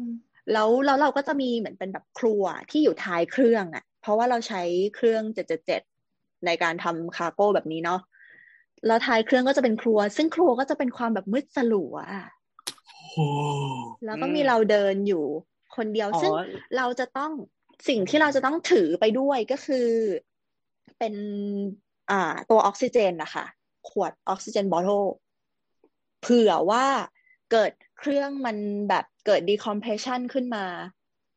อ๋อใช่ดีคอมเพรสชันแปลเป็นภาษาไทยคืออะไรอะดีคอมเพรสชันก็คือตัวระบบปรับความดันอากาศที่ทำเพื่อความสบายของท่านน่ะมันหายไปอะเครื่องเที่ยวบินลำนี้มีระดับปรับระดับความดันอากาศเพื่อความสบายของท่านเมื่อเกิดก็คือมาทำงานไม่ปกตินั่นแหละอ่าใช่ใช่ใช่ซึ่งซึ่งปกติแล้วอะออกซิเจนมาสมันจะดรอปปึ้งลงมาให้เราคว้าแล้วก็มาสูดหายใจแล้วก็มีชีวิตต่อไปได้ถูกไหมแต่ทีเนี้ยเขาอะต้อง deactivate ระบบการจ่ายอากาศแบบเนี้ยเพราะว่าเขาใส่ของเข้าไปเราก็เลยจะต้องพกไอ้ขวดออกซิเจนของเราเนี่ยไปด้วยเออไอ้ดีคอมเพรสชันการฉุกเฉินแล้วก็จะได้โอเคไม่ตายเว้ยคือเครื่องบินแต่ละรุ่นอ่ะมันจะมันจะจัดเขาเรียกว่าอะไรเหมือนบรรยากาศที่มันอยู่ข้างในเครื่องบินอ่ะเป็นความสูงที่ไม่เท่ากันใช่ แล้วมันก็จะเหมือนล็อกเป็นค่าประมาณว่าเครื่องบินเนี้ยที่ออปติมัมของมันก็คือเป็นค่าประมาณนี้เออถ้าแบบมันมีปัญหาแล้วมันไม่เท่านั้นอ่ะมันก็จะมีอันนั้นขึ้นมาเออซึ่งอีหน้ากากอ่ะมันไม่ได้มันไม่ได้มีกล่องออกซิเจนอยู่ข้างในนะอ๋อกล่องมันมันเป็นท่อมาจากท่ออีกทีมันจะมีอันที่เป็นแบบไอ้นี่ด้วยที่เป็นเหมือนแบบ chemical reaction อ่ะมีมีสารตั้งต้นที่เป็น chemical reaction อ่ะแล้วพอมันดึงอ่ะแล้วมันแบบมันจะ activate reaction แล้วมันจะมีออกซิเจน generation ออกมาเออเพราะว่าเพื่อเซฟ space เพราะว่าถ้าทุกคนอ่ะมีแบบออกซิเจน canister อ่ะหมายถึงว่าถ้ามีถังของตัวเองเออถังของตัวเองอ่ะมันจะใหญ่มากมันจะทำไม่ได้เออจริงอ่ะอันนี้ขออธิบายเพิ่มนิดนึงเราบินสองเครื่องก็คือ Boeing เจ็ดเจ็ดเจ็ดกับ Airbus สามแปดศูนย์ Boeing เจ็ดเจ็ดเจ็ดอะค่ะมันจะเป็นแบบนี้แหละก็คือเป็นเคมีคอลเป็น solid state เราก็ต้องดึงเพื่อที่จะ activate ให้ปฏิกิริยาทางเคมีมันฟูขึ้นมาแล้วก็เป็นอากาศให้เราหายใจซึ่งมันก็จะมีลิมิตไทม์ของมันอยู่ที่ยี่สิบสองนาทีส่วน เอ สามแปดศูนย์ น่ะเป็นอีกระบบหนึ่งก็คือมันจะขึ้นอยู่กับจำนวนของหน้ากากที่ใช้แล้วก็ระดับความสูงของของเครื่องสมมติว่าถ้าเกิดว่ามันมันระดับความสูงของเครื่องอะลดต่ำลงมาจนกระทั่งถึงในจุดที่เราไม่จำเป็นจะต้องใช้ออกซิเจนแล้วมันก็จะหยุดเองอัตโนมัติอ่า หนึ่งหมื่น ฟีตลงไปใช่ที่ หนึ่งหมื่น นั่นแหละใช่อ่าโอเคก็นั่นแหละครับมันก็จะมีแบบเที่ยวบินเที่ยวบินคาร์โก้ที่ที่มาเยอะขึ้นเพราะว่าเราไม่ได้ส่งของเพราะอย่างว่าเพิ่งรู้ก็คือเพิ่งรู้ว่าการบินไทยอ่ะจริงๆแล้วว่าส่งของให้ไปรษณีย์ไทยไปต่างประเทศช่วงนั้นก็จะมีปัญหาว่าถ้าส่ง อี เอ็ม เอส ไปเมืองนอกก็จะมีว่าจะไม่ไปรษณีย์จะไม่รับด้วยอ่าแล้วทีเนี้ยก็แต่ตอนนี้การบินไทยเขาก็กลับมาบินคาร์โก้บ้างแล้วเช่นบินคาร์โก้ฮ่องกงบินคาร์โก้ออสเตรเลียอะไรอย่างเงี้ยครับก็จะบินอยู่ตอนนี้แต่ว่าเหมือนตอนนี้ก็บินเกาหลีญี่ปุ่นแหละแล้วก็นอกจากนั้นจะมีสิ่งที่เรียกว่าเหมือนเป็นเป็นไฟล์รับกลับบ้านอ่ะ Patriotic Flight อะไรอย่างเงี้ยจากแบบสถานทูตแต่ละประเทศมารับคนของเขากลับบ้านก็ก็จะเจอเครื่องที่แบบไม่เคยไม่ไม่ได้เห็นมานานแล้วเหมือนมีแบบ Air Canada Condor อะไรอย่างเงี้ยที่แบบปกติเขาไม่ได้บินมาไทยแล้วอ่ะเขาก็จะมารับมารับเหมือนคนประเทศเขากลับซึ่งซึ่งพอพอมันเป็นไฟล์พวกเนี้ยเขาก็ไม่ได้แคร์เวลาเขาไม่แคร์เวลาของเขาอ่ะเขาไม่จำเป็นจะต้องเพราะเขาไม่ได้ขายของไงครับเขาก็จะไม่จำเป็นว่าเขาจะต้องบินเวลาให้สวยไม่สวยก็คือมาถึงเหมือน เค แอล เอ็ม เค แอล เอ็ม เอามาพร้อมกันสามลำอย่างเงี้ยก็ออกพร้อมกันได้เลยไม่ต้องแบบแบ่งเพราะว่าเหมือนเขาเขาไปต้อนต้อนคนเขาไปรับคนมาจากบริเวณรอบๆนี้แล้วเขาไปรับมาจากออสเขาไปรับมาจากอินโดมารับเวียดนามมาลงที่กรุงเทพพอกรุงเทพเสร็จเขาก็รวมรวมไฟกันแล้วเขาก็บินกลับไปอย่างเงี้ยเยอะขึ้นก็จะมีเป็นไฟล์ประมาณนี้เยอะขึ้นแบบเหมือนแบบปกติถ้าอย่าง เค แอล เอ็ม อ่ะมันจะค่อยๆแบบถ้าเป็นไฟที่เขาขายขายของหาเงินเขาก็จะแบบเขาก็จะอ่ะออกทุกๆสามชั่วโมงสองชั่วโมงอย่างงี้ใช่มั้ยแต่วันนั้นเขาก็สามารถออกพร้อมกันสามลำได้เลยเพราะว่าก็คนเขาเช็คอินเรียบร้อยแล้วคนเขาขึ้นเครื่องเขาเสร็จหมดแล้วอะไรอย่างเงี้ยเขาก็ไปได้เลยอ๋อมันมันเป็นเพราะว่ามันเป็นไฟเฉพาะกิจหรือว่ามันเป็นไฟพิเศษใช่เป็นไฟเฉพาะกิจเขาส่วนใหญ่ก็จะเป็นอย่างนั้นแบบ British Airways ที่ปกติก็ไม่ได้มาเวลานี้ก็จะมาเวลานี้อะไรอย่างเงี้ยคือมันไม่ได้มาในนามบิสซิเนสมันมาในนามของประเทศถูกไหมเหมือนที่เราเอาการบินไทยไปรับคนไทยอ่ะเป็นเหมือนชาร์เตอร์ไฟล์แหละใช่เหมือนเป็นชาร์เตอร์ไฟล์แต่ก็ใช้โค้ดเดิมๆแหละแต่ว่าก็ก็เราก็จะรู้ว่าอ๋อพวกนี้เขาจะเป็นไฟล์แบบนั้นอะไรอย่างเงี้ยแล้วก็จะมีในกรณีที่ถ้าอ่าเขาจะมีการคลีนเครื่องสมมติว่าบางสายการบินเขาจะมีนโยบายของเขาเองว่าผู้โดยสารเสร็จไฟล์นี้ละเขาจะไม่เอาเครื่องออกไปต่อเขาจะลากออกไปเขาลากออกไปแล้วจะมีลากออกไปจอดข้างนอกแล้วมีแม่บ้านมาทำความสะอาดเขาพ่นยานั่นนู่นนี่แล้วเขาค่อยลากกลับมาที่ที่เกตเพื่อจะบอร์ดไปต่อไปก็มีอย่างลากไปตากแดดฆ่าเชื้อไม่ไม่เขาก็มีเครื่องพ่นอะไรอย่างเงี้ยแม่บ้านใส่ชุดดีขึ้นไปทำอะไรอย่างงั้นเออจะตากแดดก็น่าจะได้นะเพราะร้อนมากร้อนมากเพราะว่าก็จะแดดไทยน่าจะเวิร์กอยู่เวิร์กอยู่เพราะว่าจากปกติที่เราทำงานเยอะๆมันก็จะแบบเหมือนเราจะลืมเราจะรู้สึกว่าเวลามันผ่านไปเร็วชั่วโมงนึงแต่คราวนี้พอมันน้อยแล้วก็จะนั่งเหมือนเรานั่งตากแดดรอไปชั่วโมงนึงให้มันหมดเพราะว่าเพราะมันน้อยลงปกติเราจะพูดไม่หยุดพูดเป็นแรปเราจะแรปเลยอะไรอย่างเงี้ยส่วนใหญ่เออแล้วจะมีเราก็จะได้พูดได้ช้าลงอะไรอย่างเงี้ย เออถามเรื่องการจัดการอีกนิดนึงคือตอนเนี้ยเครื่องบินสามารถแบบบินต่อๆหมายความว่าแต่ละคนจองสล็อตเวลาติดกันได้เลยอะไรอย่างนี้ใช่ไหมแบบไม่ต้องรอสับวางโหใช่ใช่ครับมันก็ส่วนใหญ่ก็คือพอมันพอมันไม่แน่นแล้วขนาดนั้นนะครับมันเลยสามารถแบบได้แต่ส่วนใหญ่แล้วมันก็จะเหมือนเดิมมันก็จะคล้ายๆประมาณว่าช่วงเวลาที่เป็นช่วงฮิตเครื่องมันก็จะเยอะเหมือนเดิมแต่ช่วงเวลาที่ไม่ได้ฮิตมากเช่นแบบสายๆหรือบ่ายแก่ๆอะไรอย่างเงี้ยที่มันไม่ใช่ช่วงเช้าช่วงเที่ยงช่วงเย็นหรือช่วงดึกๆไปเลยอะไรอย่างเงี้ยมันก็จะแบบตรงนั้นมันก็เครื่องมันก็จะน้อยลงอืมเออคือก็มันจะมั่นใจได้เลยว่าถ้าใครซื้อช่วงนั้นอาจจะไม่ได้อาจจะไม่เจอดีเลย์อะไรอย่างเงี้ยอ๋อแต่อย่างไรก็ตามเครื่องก็ไม่ใช่ว่าจะออกดีเลย์จะออกตามใจฉันเวลามันก็เป๊ะอยู่ดีเพียงแต่ว่าแค่แค่เป็นเรื่องการจองช่วงเวลาเท่านั้นด้วยครับแล้วก็เพราะว่าเวลาเขาการที่เขาจะได้เวลามาเขาต้องขออนุญาตกับกพท.กับหลายหลายส่วนว่าเขาจะได้สลับเวลานี้มาอืมใช่ครับครับเออเราไอ้เรื่องที่ตอนแรกสุวรรณภูมิจะเติมเติมเติมอะไรนะรันเวย์เหรอรันเวย์เพิ่มก็คือโฮไปเลยเพราะว่าตอนนี้ก็คือตอนนี้รัฐบาลสั่งเหมือนกันก็คือสั่งให้สร้างรันเวย์ให้ให้สร้างรันเวย์เส้นที่สามต่อแล้วก็สามารถก็คือเขาก็ให้ให้สร้างแล้วเพราะว่าเหมือนเหมือนแบบช่วงปลายปีที่ผ่านมาเนี่ยเขาอนุมัติงบไปละ หกจุดสอง พันล้านสร้างรันเวย์ที่สามน่าจะเป็นน่าจะเป็นเพราะว่าเขาเขายังคงโรดแมปเดิมว่าไฟล์มันน่าจะกลับมาเมื่อรันเวย์นี้มันเสร็จแต่ว่าตอนนี้คืออันเนี้ยไม่มั่นใจแล้วว่า ไอ เอ ที เอ ไอ เอ ที เอ ก็คือ International Air Transportation Association ก็เป็นสมาคมขนส่งทางอากาศเนี่ยเขาเขาทำการ forecast ไว้ว่าสถานการณ์โควิดเนี่ยมันจะกลับมาในปีหกสิบเจ็ดหมายถึงว่ามันจะมันจะรีซูมเรื่องไฟล์เรื่องอะไรอย่างเงี้ยมันจะกลับมาในปีหกสิบเจ็ดแต่ว่าตอนนี้ก็คือสถานการณ์โลกมันยังไม่ไม่หยุดนะคือตอนแรกปีปีที่สองพันยี่สิบอ่ะที่เขา forecast เขาบอกว่าถ้าวัคซีนมากรกฎาคมปีที่แล้วแล้วทุกคนในโลกฉีดกันหมดแล้วมันจะกลับมาปีหกสิบห้าพอพอกรกฎาคมผ่านมาเขาก็เลยบอกว่าเป็นปีหกสิบเจ็ดแล้วกันแต่ตอนนี้ไม่รู้ว่าเขาจะเลื่อนต่อไหมมันก็จะสุวรรณภูมิก็จะกลับมาเป็นเต็ม capacity ไม่เพราะว่าวัคซีนมัน roll out ไม่ได้เยอะขนาดนั้นด้วยซึ่งมันก็อาจจะเป็นไปได้ว่าอาจจะเลื่อนออกไปอีกเราเอาไม่เยอะแล้วก็มีการกลายพันธุ์ด้วยอ่ะคือไม่คือหมายถึงว่าประเทศที่เป็นผู้ผลิตอ่ะเขาเก็บวัคซีนจริงๆมันจะมีเลขที่เหมือนกับว่าไปดูได้อะว่าประเทศไหนที่ผลิตแล้วส่งออกเท่าไหร่อ่ะคือประเทศฝั่งตะวันตกอ่ะส่วนใหญ่มันส่งออกไม่ถึงแบบไม่ถึง สามสิบเปอร์เซ็นต์ ของสิ่งที่ผลิตได้อ่ะเออเพราะฉะนั้นน่ะก็คือเขาโควัคซีนไว้ที่ตัวเองเพราะฉะนั้นน่ะมันก็เลยเออเหมือนกับว่าทำให้การโรลเอาท์วัคซีนของประเทศที่จนกว่าเออมันมันทำได้ยากขึ้น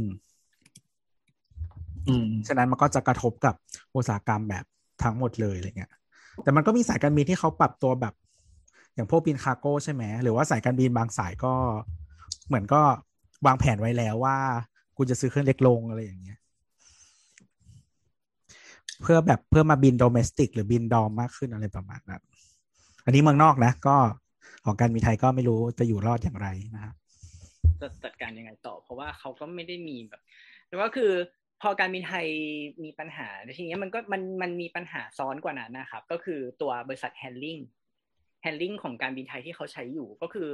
เหมือนสมมุติว่าอย่างแต่ละเจ้าที่บินมาแล้วเขาไม่ได้มี handling ของตัวเองที่เหมือนที่เราพูดกันตอนต้นนะครับพี่พี่แอนถามว่าเขาไปแล้วเขาจะจัดการยังไงก็คือการบินไทยเขารับเขาก็รับทำตรงนี้ให้เช่นเหมือนแบบเหมือนถ้าใครเคยไปขึ้นสายการบินต่างชาติแต่เป็นคนการบินไทยเช็คอินอย่างเงี้ยเป็นรถพุทเป็นรถรถที่ดันเครื่องอ่ะเป็นรถการบินไทยอย่างเงี้ยก็คือเขาเขารับพวกนี้ด้วยบริษัทพวกนี้ก็ดำเนินดำเนินการไม่ได้การอ่าท่าอากาศยานไทยก็เลยทำบริษัทตัวเองขึ้นมาชื่อออดก้ามาเป็นแบบ เอ โอ ที Ground Handling ไอ้ Ground Agent ออกมาทำแทนเพราะว่ามันเพราะว่าถ้าถ้าไม่งั้นมันก็เลยเพราะว่าถ้าไม่งั้นถ้าการบินไทยไม่ทำแล้วก็จะไม่มีคนมาให้บริการตรงนี้แม้กระทั่ง Air Asia ที่มาใช้ที่มาบินที่สุวรรณภูมิตอนนี้เขาก็ยังยังใช้ Handling ตัวนี้อยู่นั่นแหละก่อนที่จะเศร้าไปกว่านี้เราเราอยากรู้ว่าเขามีคุยคุยกันไหมไหมว่าหลังจากเหตุการณ์แบบหลังหลังจากโควิดหมดไปเนี่ยเขามีวางแผนว่าจะเปิดอะไรในช่วงระยะประมาณไหนมองเห็นอนาคตกันยังไงบ้างคือตอนนี้มันขึ้นอยู่กับ สำหรับสำหรับเสียมนะครับคือยังไงพวกคืออย่างไรเสียมก็ทำงานทำงานเท่าเดิมทำงานเท่าปกติอยู่ดีเพราะว่ามันก็คือแต่ว่าตอนนี้ก็คือมีการลดลดคนที่ทำงานลงไปบ้างเพราะว่าในบางตำแหน่งเพราะว่าเพื่อเพื่อ social distance แหละแล้วก็แต่ว่างานแต่ว่าคือเซอร์วิสที่เราให้เรายังให้ยี่สิบสี่ชั่วโมงเพราะฉะนั้นเราก็ยังทั้งทำทำงานตลอดเท่าเดิมแต่ว่าแต่ว่าในจำนวนลูกค้าหรือสายการบินหรืออะไรที่มันเนี่ยมันก็ขึ้นอยู่กับนโยบายเช่นเนี่ยพอมันพอสล็อกเหมือนเหมือนเราเรางดการเดินทางดีกว่าเรางดการเดินทางอีกแล้วเนี่ยมันก็ทำให้เที่ยวบินน่ะถูกแคนเซิลถูกยกเลิกไปอีกเหมือนตอนช่วงปีใหม่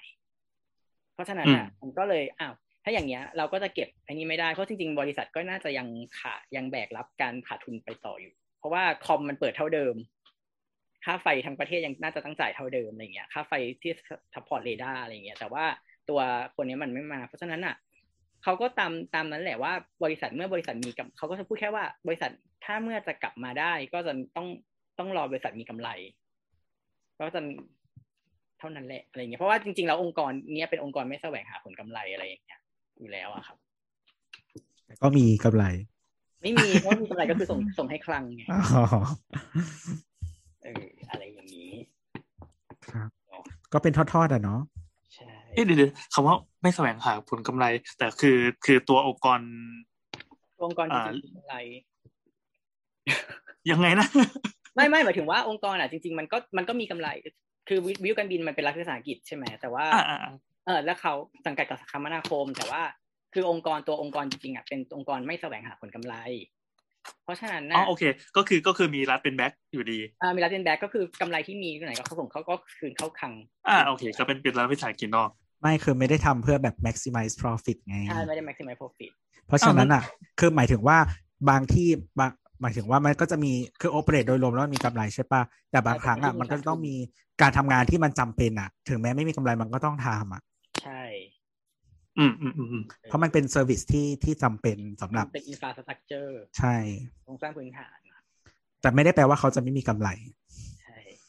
แต่เขาก็ยังสามารถให้ทุกสายการบินมาซื้อหุ้นได้ซื้อหุ้นแบบคนละสายการบินละสองสามหุ้นก็ได้เพื่อจะได้ส่วนลดสำหรับผู้ถือหุ้นอ๋ออ๋อเหรอแค่นั้นก็ได้แล้วเหรอจริงไม่มันเป็นเป็นหุ้นแบบเหมือนเป็นหุ้นแบบ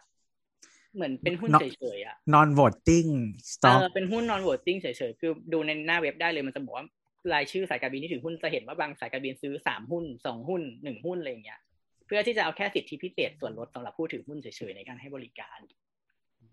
ไม่น่าไปซื้อมากกว่าแล้วพี่จะไปซื้อบริการอะไรครับพี่พี่อันซื้อนะพี่อันนี่เครื่องบินพี่อันนี่เครื่องบินเล็กที่บ้านไงสมมุตินะว่ามีเช่นรัฐมนตรีคนหนึ่งเขาขับเครื่องบินเล่นอย่างเงี้ยเขาก็เออเขาก็จะได้ส่วนลดเขาจะได้ส่วนลดใช่เขาจะได้ส่วนลดให้บริการแต่เขาแต่เขาไปอันนี้อยู่แล้วเขาก็ไม่ไม่เขาน่าจะไม่เขาน่าจะได้ยกเว้นค่าบริการเพราะว่าเขางานอดิเรกเขาคือรับส่งหัวใจให้สภากาชาติเขารับส่งแบบพวกอวัยวะอะไรอย่างเงี้ยอ๋อพอถ้าเป็นแบบงานอะไรแบบนั้นเขาจะแบบช่วยเหลือใช่ไหมยกเว้นให้ใช่มันจะยกเว้นให้ก็คืออ๋อก็คือเขาขับเครื่องบินเล่นด้วยเป็นงานอดิเรกแล้วเขาก็ยังได้บุญด้วยอย่างนี้นะครับครับว้าวอันนี้ถามเล่นๆไม่ได้เกี่ยวกับกรณีเมื่อกี้นะคือเราเราเราจะสามารถแบบซื้อเครื่องบินแล้วก็อ้างว่าเอาไปทำสิ่งดีๆเหล่านี้อะไรอย่างนี้ได้ไหมเพื่อเพื่อการได้ขับเล่นคือจริงๆมันก็ได้นะครับก็มีคนซื้ออยู่แต่แต่การเป็นเครื่องบินมันตรวจสอบง่ายป่ะว่าคนนี้ไม่ได้ไปทำสิ่งนี้จริงอะไรเงี้ยออกนอกเส้นทางอะไรเงี้ยก็คือด้วยแล้วเขาก็สามารถใส่ระบุลงไปในไฟแปลนได้ว่าเขาบินเพื่ออะไรเขาจะตรวจสอบตรงนั้นได้ตอนคิดเงินพี่แอนก็จะแวะหาสาวๆไม่ได้จะแวะทำไมวะก็เวลาอ่านถึงว่าพี่แอนมีจังแบบไปก็สมมติไปส่งอวัยวะที่แบบเอ่อที่แบบที่สมุยอะไรอย่างเงี้ยก็ส่งส่งเสร็จแล้วก็ก่อนจะกลับก็แวะหาสาวก่อนแล้วค่อยกลับแวะดูสาวตีปิงปองก็คือบินบินไปพัทยาอ๋อมันก็เลยมีคนนึงที่เขาไม่ได้แวะป่ะแต่เขาพาสาวขึ้นไปด้วยอ่ะครับแก้ปัญหาการแวะไงไม่ต้องแวะขึ้นมาด้วยกันครับครับแต่จริงๆไม่แต่จริงๆแล้วว่าตอนนี้ก็น่าจะยังมีนะถ้าไปอยากอยากจะไปเดทแล้วนั่งเฮลิคอปเตอร์มันก็จะมีของเฮลิลักที่เขาที่เขามีอ่านเจ้าหนึ่งอยู่แถวบางบัวทองอ่ะเขาเขายังรับอยู่เหมือนเหมือนมีสามที่นั่งคิดเป็นชั่วโมงปะใช่ใช่น่าจะครึ่งชั่วโมงแล้วหารออกมาตกคนละสามพันอะไรประมาณเนี้ยบินบินชมวิวรอบกรุงเทพอยากพาไปเดทไปขอแต่งงานต่างๆก็ได้ ได้ได้เครดิตได้เครดิตใช่ไหมเจอกุตะกักเลยอ๋อเปลี่ยนจากดอเด็ดเป็นยอยักษ์ได้ไหมก็เป็นนักบินก็จริงๆก็คงได้นะถ้าเป็นนักคนข้างหน้าเป็นนักบินฝรั่งคือท่านทำเบาะหลังสองอันอ่ะก็คือถ้าทำบนแท็กซี่ได้ก็น่าจะทำบนนี้ได้นะแต่มันน่าจะขยโยกขยเยกมากเปล่าเหมือนเราแกว่งเรือเออเออแต่มันก็ดูน่ากลัวเราก็อย่าทำแรงขนาดนั้นมันเหมือนเรือแจวป่ะหมายถึงว่าความโค้งอ๋อไม่ไม่ก็คือเราก็อยู่เฉยๆแล้วให้ความสั่นของเครื่องเฮลิคอปเตอร์มันช่วยไม่แต่ว่าแต่ว่าพอแต่ว่าความความไอ้นี่ของมันก็คือนี่นะคือเฮลิคอปเตอร์อ่ะด้วยความที่เสียงเฮลิคอปเตอร์มันดังเขาอ่ะจะเขาจะให้ทุกคนอ่ะใส่หูฟังอันนี้เอาไว้แล้วพูดคุยกันบนเครื่องเพราะฉะนั้นน่ะถ้าเราใส่หูฟังอ่ะนักบินก็จะได้ยินเสียงว่าเราพูดอะไรหมดเลยมิวไม่ไม่ได้เหรอเพราะฉะนั้นเราก็ต้องถอดหูฟังซะไม่ถ้าเลเวลนั้นมันคงไม่อายแล้วแหละไม่มันมันก็ต้องใส่ฟังไว้อย่างนี้เพราะว่ามันก็จะเหมือนที่พลอยบอกว่านักบินอ่ะอย่างน้อยนักบินก็ต้องดูแลเซฟตี้ของเครื่องเหมือนกันไงเขาก็ต้องบอกไงเขาเลยพยายามให้ผู้โดยสารทุกคนอ่ะใส่ไว้อยู่ตลอดอ๋อนักบินก็บอกว่าดังขึ้นอีกนักบินก็เลยไม่ได้โฟกัสที่ที่การบินแล้วก็ไม่รู้ว่าคนสื่อสารอะไรตัวตัวลงไปเสิร์ชในพรทับที่ว่าไม่มีเปล่าวะทำไมกูต้องเป็นคอนเสิร์ตวะไอ้ไงไอ้อะไรนะสกายไดฟ์ไงสกายไดฟ์ก็มีที่แล้วมันเย่ๆได้ด้วยเหรอทีกันเองอ่ะนี่มันกระพืออะไรกระพือคะดิฉันคิดถึงอย่างอื่นกระพือแล้วเพราะว่าใครที่เป็นคนพิมพ์เข้ากรุ๊ปมาว่าขมวดจบสักทีอันที่แนทบอกแล้วแหละไม่ไม่ก็คือคือไม่จริงๆมันมีธุรกิจที่มันกระทบเยอะเหมือนกันก็มันจะมีตัวหนึ่งคือสกายไดฟ์เพราะว่าปกติอ่ะมันมีสกายไดฟ์ที่พัทยาอย่างเงี้ยปกติเขาก็จะแบบคนเขาก็จะไปบินไปฝึกบินอะไรอย่างไปฝึกกระโดดร่มเนาะอะไรอย่างเงี้ยเหมือนลูกค้าส่วนใหญ่ก็เป็นคนจีนเป็นอะไรอย่างเงี้ยเป็นชาวต่างชาติเป็นนักท่องเที่ยวอย่างเงี้ยพอไม่มีคราวนี้เขาก็จะแบบเขาก็จะไม่ค่อยคุ้มกับการที่เขาจะต้องเอาเครื่องขึ้นไปหนึ่งครั้งแล้วแล้วลูกนักเรียนเขาน้อยอย่างเงี้ยก็น่าสงสารอยู่เพราะว่าค่าเครื่องบินเขาก็ต้องเอาเครื่องบินเพื่อบินขึ้นไปแล้วโดดร่มลงมาคือตะกี้เซิร์ชแล้วตามที่โบสบอกแต่ว่าไม่ได้เซิร์ชในพรทับก็คือเซิร์ชใน Google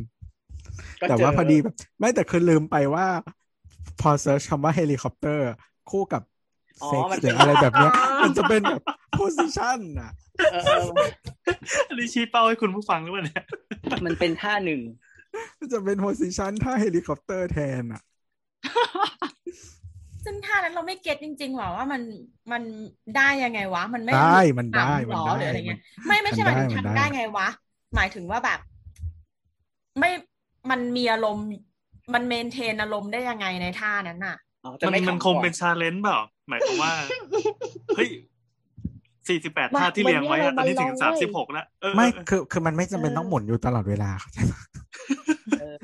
ไม่ก็แทนก็แทนที่จะเป็นเหมือนแบบมูฟเมนต์หน้าหลังมันมันกลายเป็นมูฟเมนต์มูฟเมนต์หมุนจากศูนย์กลางไงเหมือนคัตเตอร์ไม้ไผ่เออมันอาจจะหมุนแล้วหยุดเป็นจุดก็ได้เออมันก็จะมันก็จะเกี่ยมันก็จะได้รับการคอนแทคไปทุกๆพื้นผิวเออมันหมุนแล้วหยุดเป็นจุดก็ได้เพราะมันไม่ต้องบินอ๋ออันนี้ก็คือจบเรื่องสายการบินใช่ไหมเออเราเราคุยเรื่องเครื่องบินมาตั้งนานเพื่อมาจบกับท่านี้จริงๆที่เราอยากคุยทั้งหมดอ่ะมันไม่ใช่สนามบินหลังโควิดหรอกเราอยากพูดเรื่องท่าเฮลิคอปเตอร์ไม่แต่คือเหมือนคือหนังอ่ะมันจะมีเหมือนจะมีเหมือนที่เป็นแบบว่าเป็นแฟนตาซีที่เป็นแบบอยู่ในเครื่องบินอ่ะเยอะเลยแต่ว่าแบบเฮลิคอปเตอร์นี่ไม่ไม่เคยว่ะไม่เคยเจอว่ะบอกแล้วมันต้องเราเชื่อมันโครงเหมือนเรือแจวที่เป็นโดดร่มอ่ะมันมีแค่เป็นโดดร่มแล้วระหว่างที่โดดร่มก็เร็วมากเลยนะมันทันใช่ไหมอ่ะลองดูมันมีมันมีเยอะด้วยอ่ะจนแบบไม่คิดว่าแบบอู้หรือมันปลอมเฮ้ยแต่มันอยู่ในกรีนสกรีนไม่ไม่มันมันก็มันก็มีความกระพือเดี๋ยวที่แนทบอกนั่นแหละมันก็เลยแบบเราเคยไปโดดมีมีตรงนี้เข้ามาดิเราเคยไปโดดมันมันจะมีโมเมนต์ที่เหมือนแบบหมดความตื่นเต้นว่าเหมือนแบบฉันกำลังฟรีฟอลลงมาแล้วอ่ะจนกระทั่งเหมือนแบบเมื่อไหร่มันจะถึงพื้นซะทีวะโอ้ยมันก็นานนานอาจจะเป็นแบบจังหวะนั้นก็ได้มั้งขึ้นอยู่กับความสูงด้วยแหละคอยว่าคือกูไม่รู้จะเสียวอะไรก่อนกันดีเออสมมติแบบโดดลงมาปุ๊บแล้วก็เอาตัวประกบกันแปะแล้วก็ได้เลยแล้วก็ค่อยๆฟรีฟอลลงมาเรื่อยๆจนกระทั่งถึงแบบจุดที่ต้องกระตุกล่มกลางก็เรียบร้อยเนี่ยเหรอเร็วไว้ป่ะ คิดถึงอินซีอ่ะอินซีอินซีที่อเมริกาเอ๊ะที่มันแบบใช้เวลาแบบน้อยมากก็คือล่วงลงมาฟรีฟอลแล้วก็ก่อนถึงพื้นก็คือแยกจบประมาณแบบยี่สิบวิอะไรอย่างเงี้ยไม่มันปกติสัตว์เขามันไม่ได้มี sex for pleasure อืมอืมทำกันเป็นหลักวินาทีครับแต่แต่คือมันแล้วแต่สัตว์คือบางตัวมันก็แบบหมายถึงว่าบางชนิดมันก็ใช้เวลาแบบเป็นชั่วโมงอะไรอย่างเงี้ยอืมหรือว่าแบบอย่างหมาอย่างเงี้ยหมามันจะมีกระดูกใช่ปะเพราะว่ามันต้องใช้นานมันเหอะไอ้บ้าเอ้ยเหมือนเหมือนเหมือนเป็นโบนัสแท็กอะใครที่ฟังมาจนถึงท้ายๆก็มีอะไรอย่างนี้เสมอครับโอเคโอเคขอบคุณมากขอบคุณมากขอบคุณมากสนุกมากเลยจริงๆแล้วต้องออกแบบปกใหม่ปะเป็นรูปบาคูลัมจริงๆมีภาพหนึ่งที่เมื่อกี้ Google เจอมันเป็นเฮลิคอปเตอร์เหมือนกันเว้ยแต่ว่ามันไม่ได้มันไม่ได้ตรงนี้เสียบกับตรงนั้นนะมันไปใส่ปากโวยแอดวานซ์ไม่อีกแต่มันเป็นแค่ภาพเป็นแค่เป็นภาพวาดมันเป็นภาพวาดไงเพราะว่าในความเป็นจริงมันแบกน้ำหนักไม่ได้มันต้องมีของมาซัพพอร์ตเพื่อแบกน้ำหนักเราเรารู้จักท่าเฮลิคอปเตอร์ไม่ใช่จากการเซิร์ชอะเหมือนเห็นครั้งแรกตามโซเชียลอะก็เลยคิดว่าไม่ได้จากการเซิร์ชนี่แปลว่าอะไรไม่ได้เห็นแบบหมายถึงว่าเลื่อนโซเชียลอยู่แล้วอยู่ๆก็เจอคนคุยกันเรื่องนี้แล้วก็เลยเข้าไปในเทรดไปเสือกเขาแล้วบอกว่าแล้วก็มีคนแปะมาเป็นภาพจิ๊บอะซึ่งมันไม่ได้ทำให้หมุนอะแต่ว่ามันกระดกเหมือนไม้กระดกขึ้นลงอ่ะผู้หญิงอยู่ข้างล่างแล้วก็โก่งขึ้นมาแล้วผู้ชายก็กระดกแล้วเราเราเราพอเวลาเขากระดกขึ้นปุ๊บอ่ะเขาก็จะตบมือหนึ่งทีเว้ยนึกออกปะเหมือนให้ให้รู้สึกว่าค้างอยู่ในอากาศได้นานพอที่จะตบมืออ่ะอ๋อเออมันมันทำชาเลนจ์อะไรอยู่หรือเปล่าวะนั่นแหละถึงได้บอกว่าดูแล้วอ่ะรู้สึกว่ามันทำยังไงให้อารมณ์ยังอยู่วะทั้งคู่เลยอ่ะแบบอะไรวะเนี่ยอย่างเงี้ยเราควรจะพอกันไหมเมื่อกี้เราขอบคุณแล้วนะเออไปเถอะขอบคุณขอบคุณแขกรับเชิญใน อี พี นี้นะครับเตรียมครับขอบคุณมากขอบคุณมากอ่ายังไงเดี๋ยวโอกาสหน้าน่าจะได้คุยกันอีกเพราะว่าก็ยิ่งคุยมันก็น่าจะมีอะไรหนุกๆโผล่ขึ้นมาเรื่อยๆเนาะอืมครับครับยังไงนะพูดอะไรท่านพูดป้าจะพูดบอกว่าพอฟังแล้วรู้สึกแบบคิดโหยหาโหยหากันไปสนามบินน่ะแล้วก็ไปเที่ยวอะไรเงี้ยเออๆๆอ๋อไปคนน่าจะอยากไปเที่ยวไปได้ไปได้ไปอยู่เฉยๆได้แล้วค่อยกลับนะฮะเอออ่าจริงๆมันภาพเป็นเข้าได้เพราะไม่พอสนามก็ได้นี่แหละนะนี่ไงช่วงนี้มีคนคนฮิตไปเที่ยวอเมริกาแล้วไปฉีดวัคซีนฟรีกันเต็มเลยเออไม่มีวีซ่าจริงนะฮะดูไบได้มั้ยดูไบเออดูไบได้ป่ะต้องขอวีซ่าป่ะต้องขอต้องขอต้องขอต้องขอวีซ่าต้องขออืมนี่มันประเทศอะไรครับต้องขอวีซ่าทุกที่ทั้งนั้นแหละไอ้เหี้ยไปไหนบ้างรัสเซียไงไต้หวันยังต้องขอวีซ่าเลยเอ๊ะไต้หวันต้องขอเหรอเออมันหายตอนนั้นเขาเวฟเป็นชั่วคราวมาแต่ตอนนี้เขาน่าจะต่อละเออแต่ว่าญี่ปุ่นญี่ปุ่นก็ไม่เวฟแล้วใช่มั้ยตอนเนี้ยเวฟไม่เวฟก็ไปไม่ได้เออไปไม่ได้โอเคครับแล้วก็ขอบคุณเตรียมนะครับที่มาคุยกับเราในคราวนี้อ่ะครับผมนี่คือรายการสาวสาวครับ อี พี หนึ่งร้อยเก้าสิบแปดถ้าคุณผู้ฟังมีคำถามนะครับหรือว่าคอมเมนต์นะครับหรือว่าภาพเฮลิคอปเตอร์นะครับไม่ต้องส่งมานะครับส่งให้ ดี เอ็ม ให้ตัวดีไม่ตัวภาพเฮลิคอปเตอร์ที่ไม่ได้จากการเซิร์ชถ่ายเองหรือภาพสกายไดวิ่งอะไรอย่างงี้นะฮะก็ส่งมาได้ที่ Twitter สาวสาวนะนะครับและสำหรับวันนี้ก็ลาไปก่อนสวัสดีค่ะสวัสดีครับอะไรวะเสียดายความดีที่ทำมา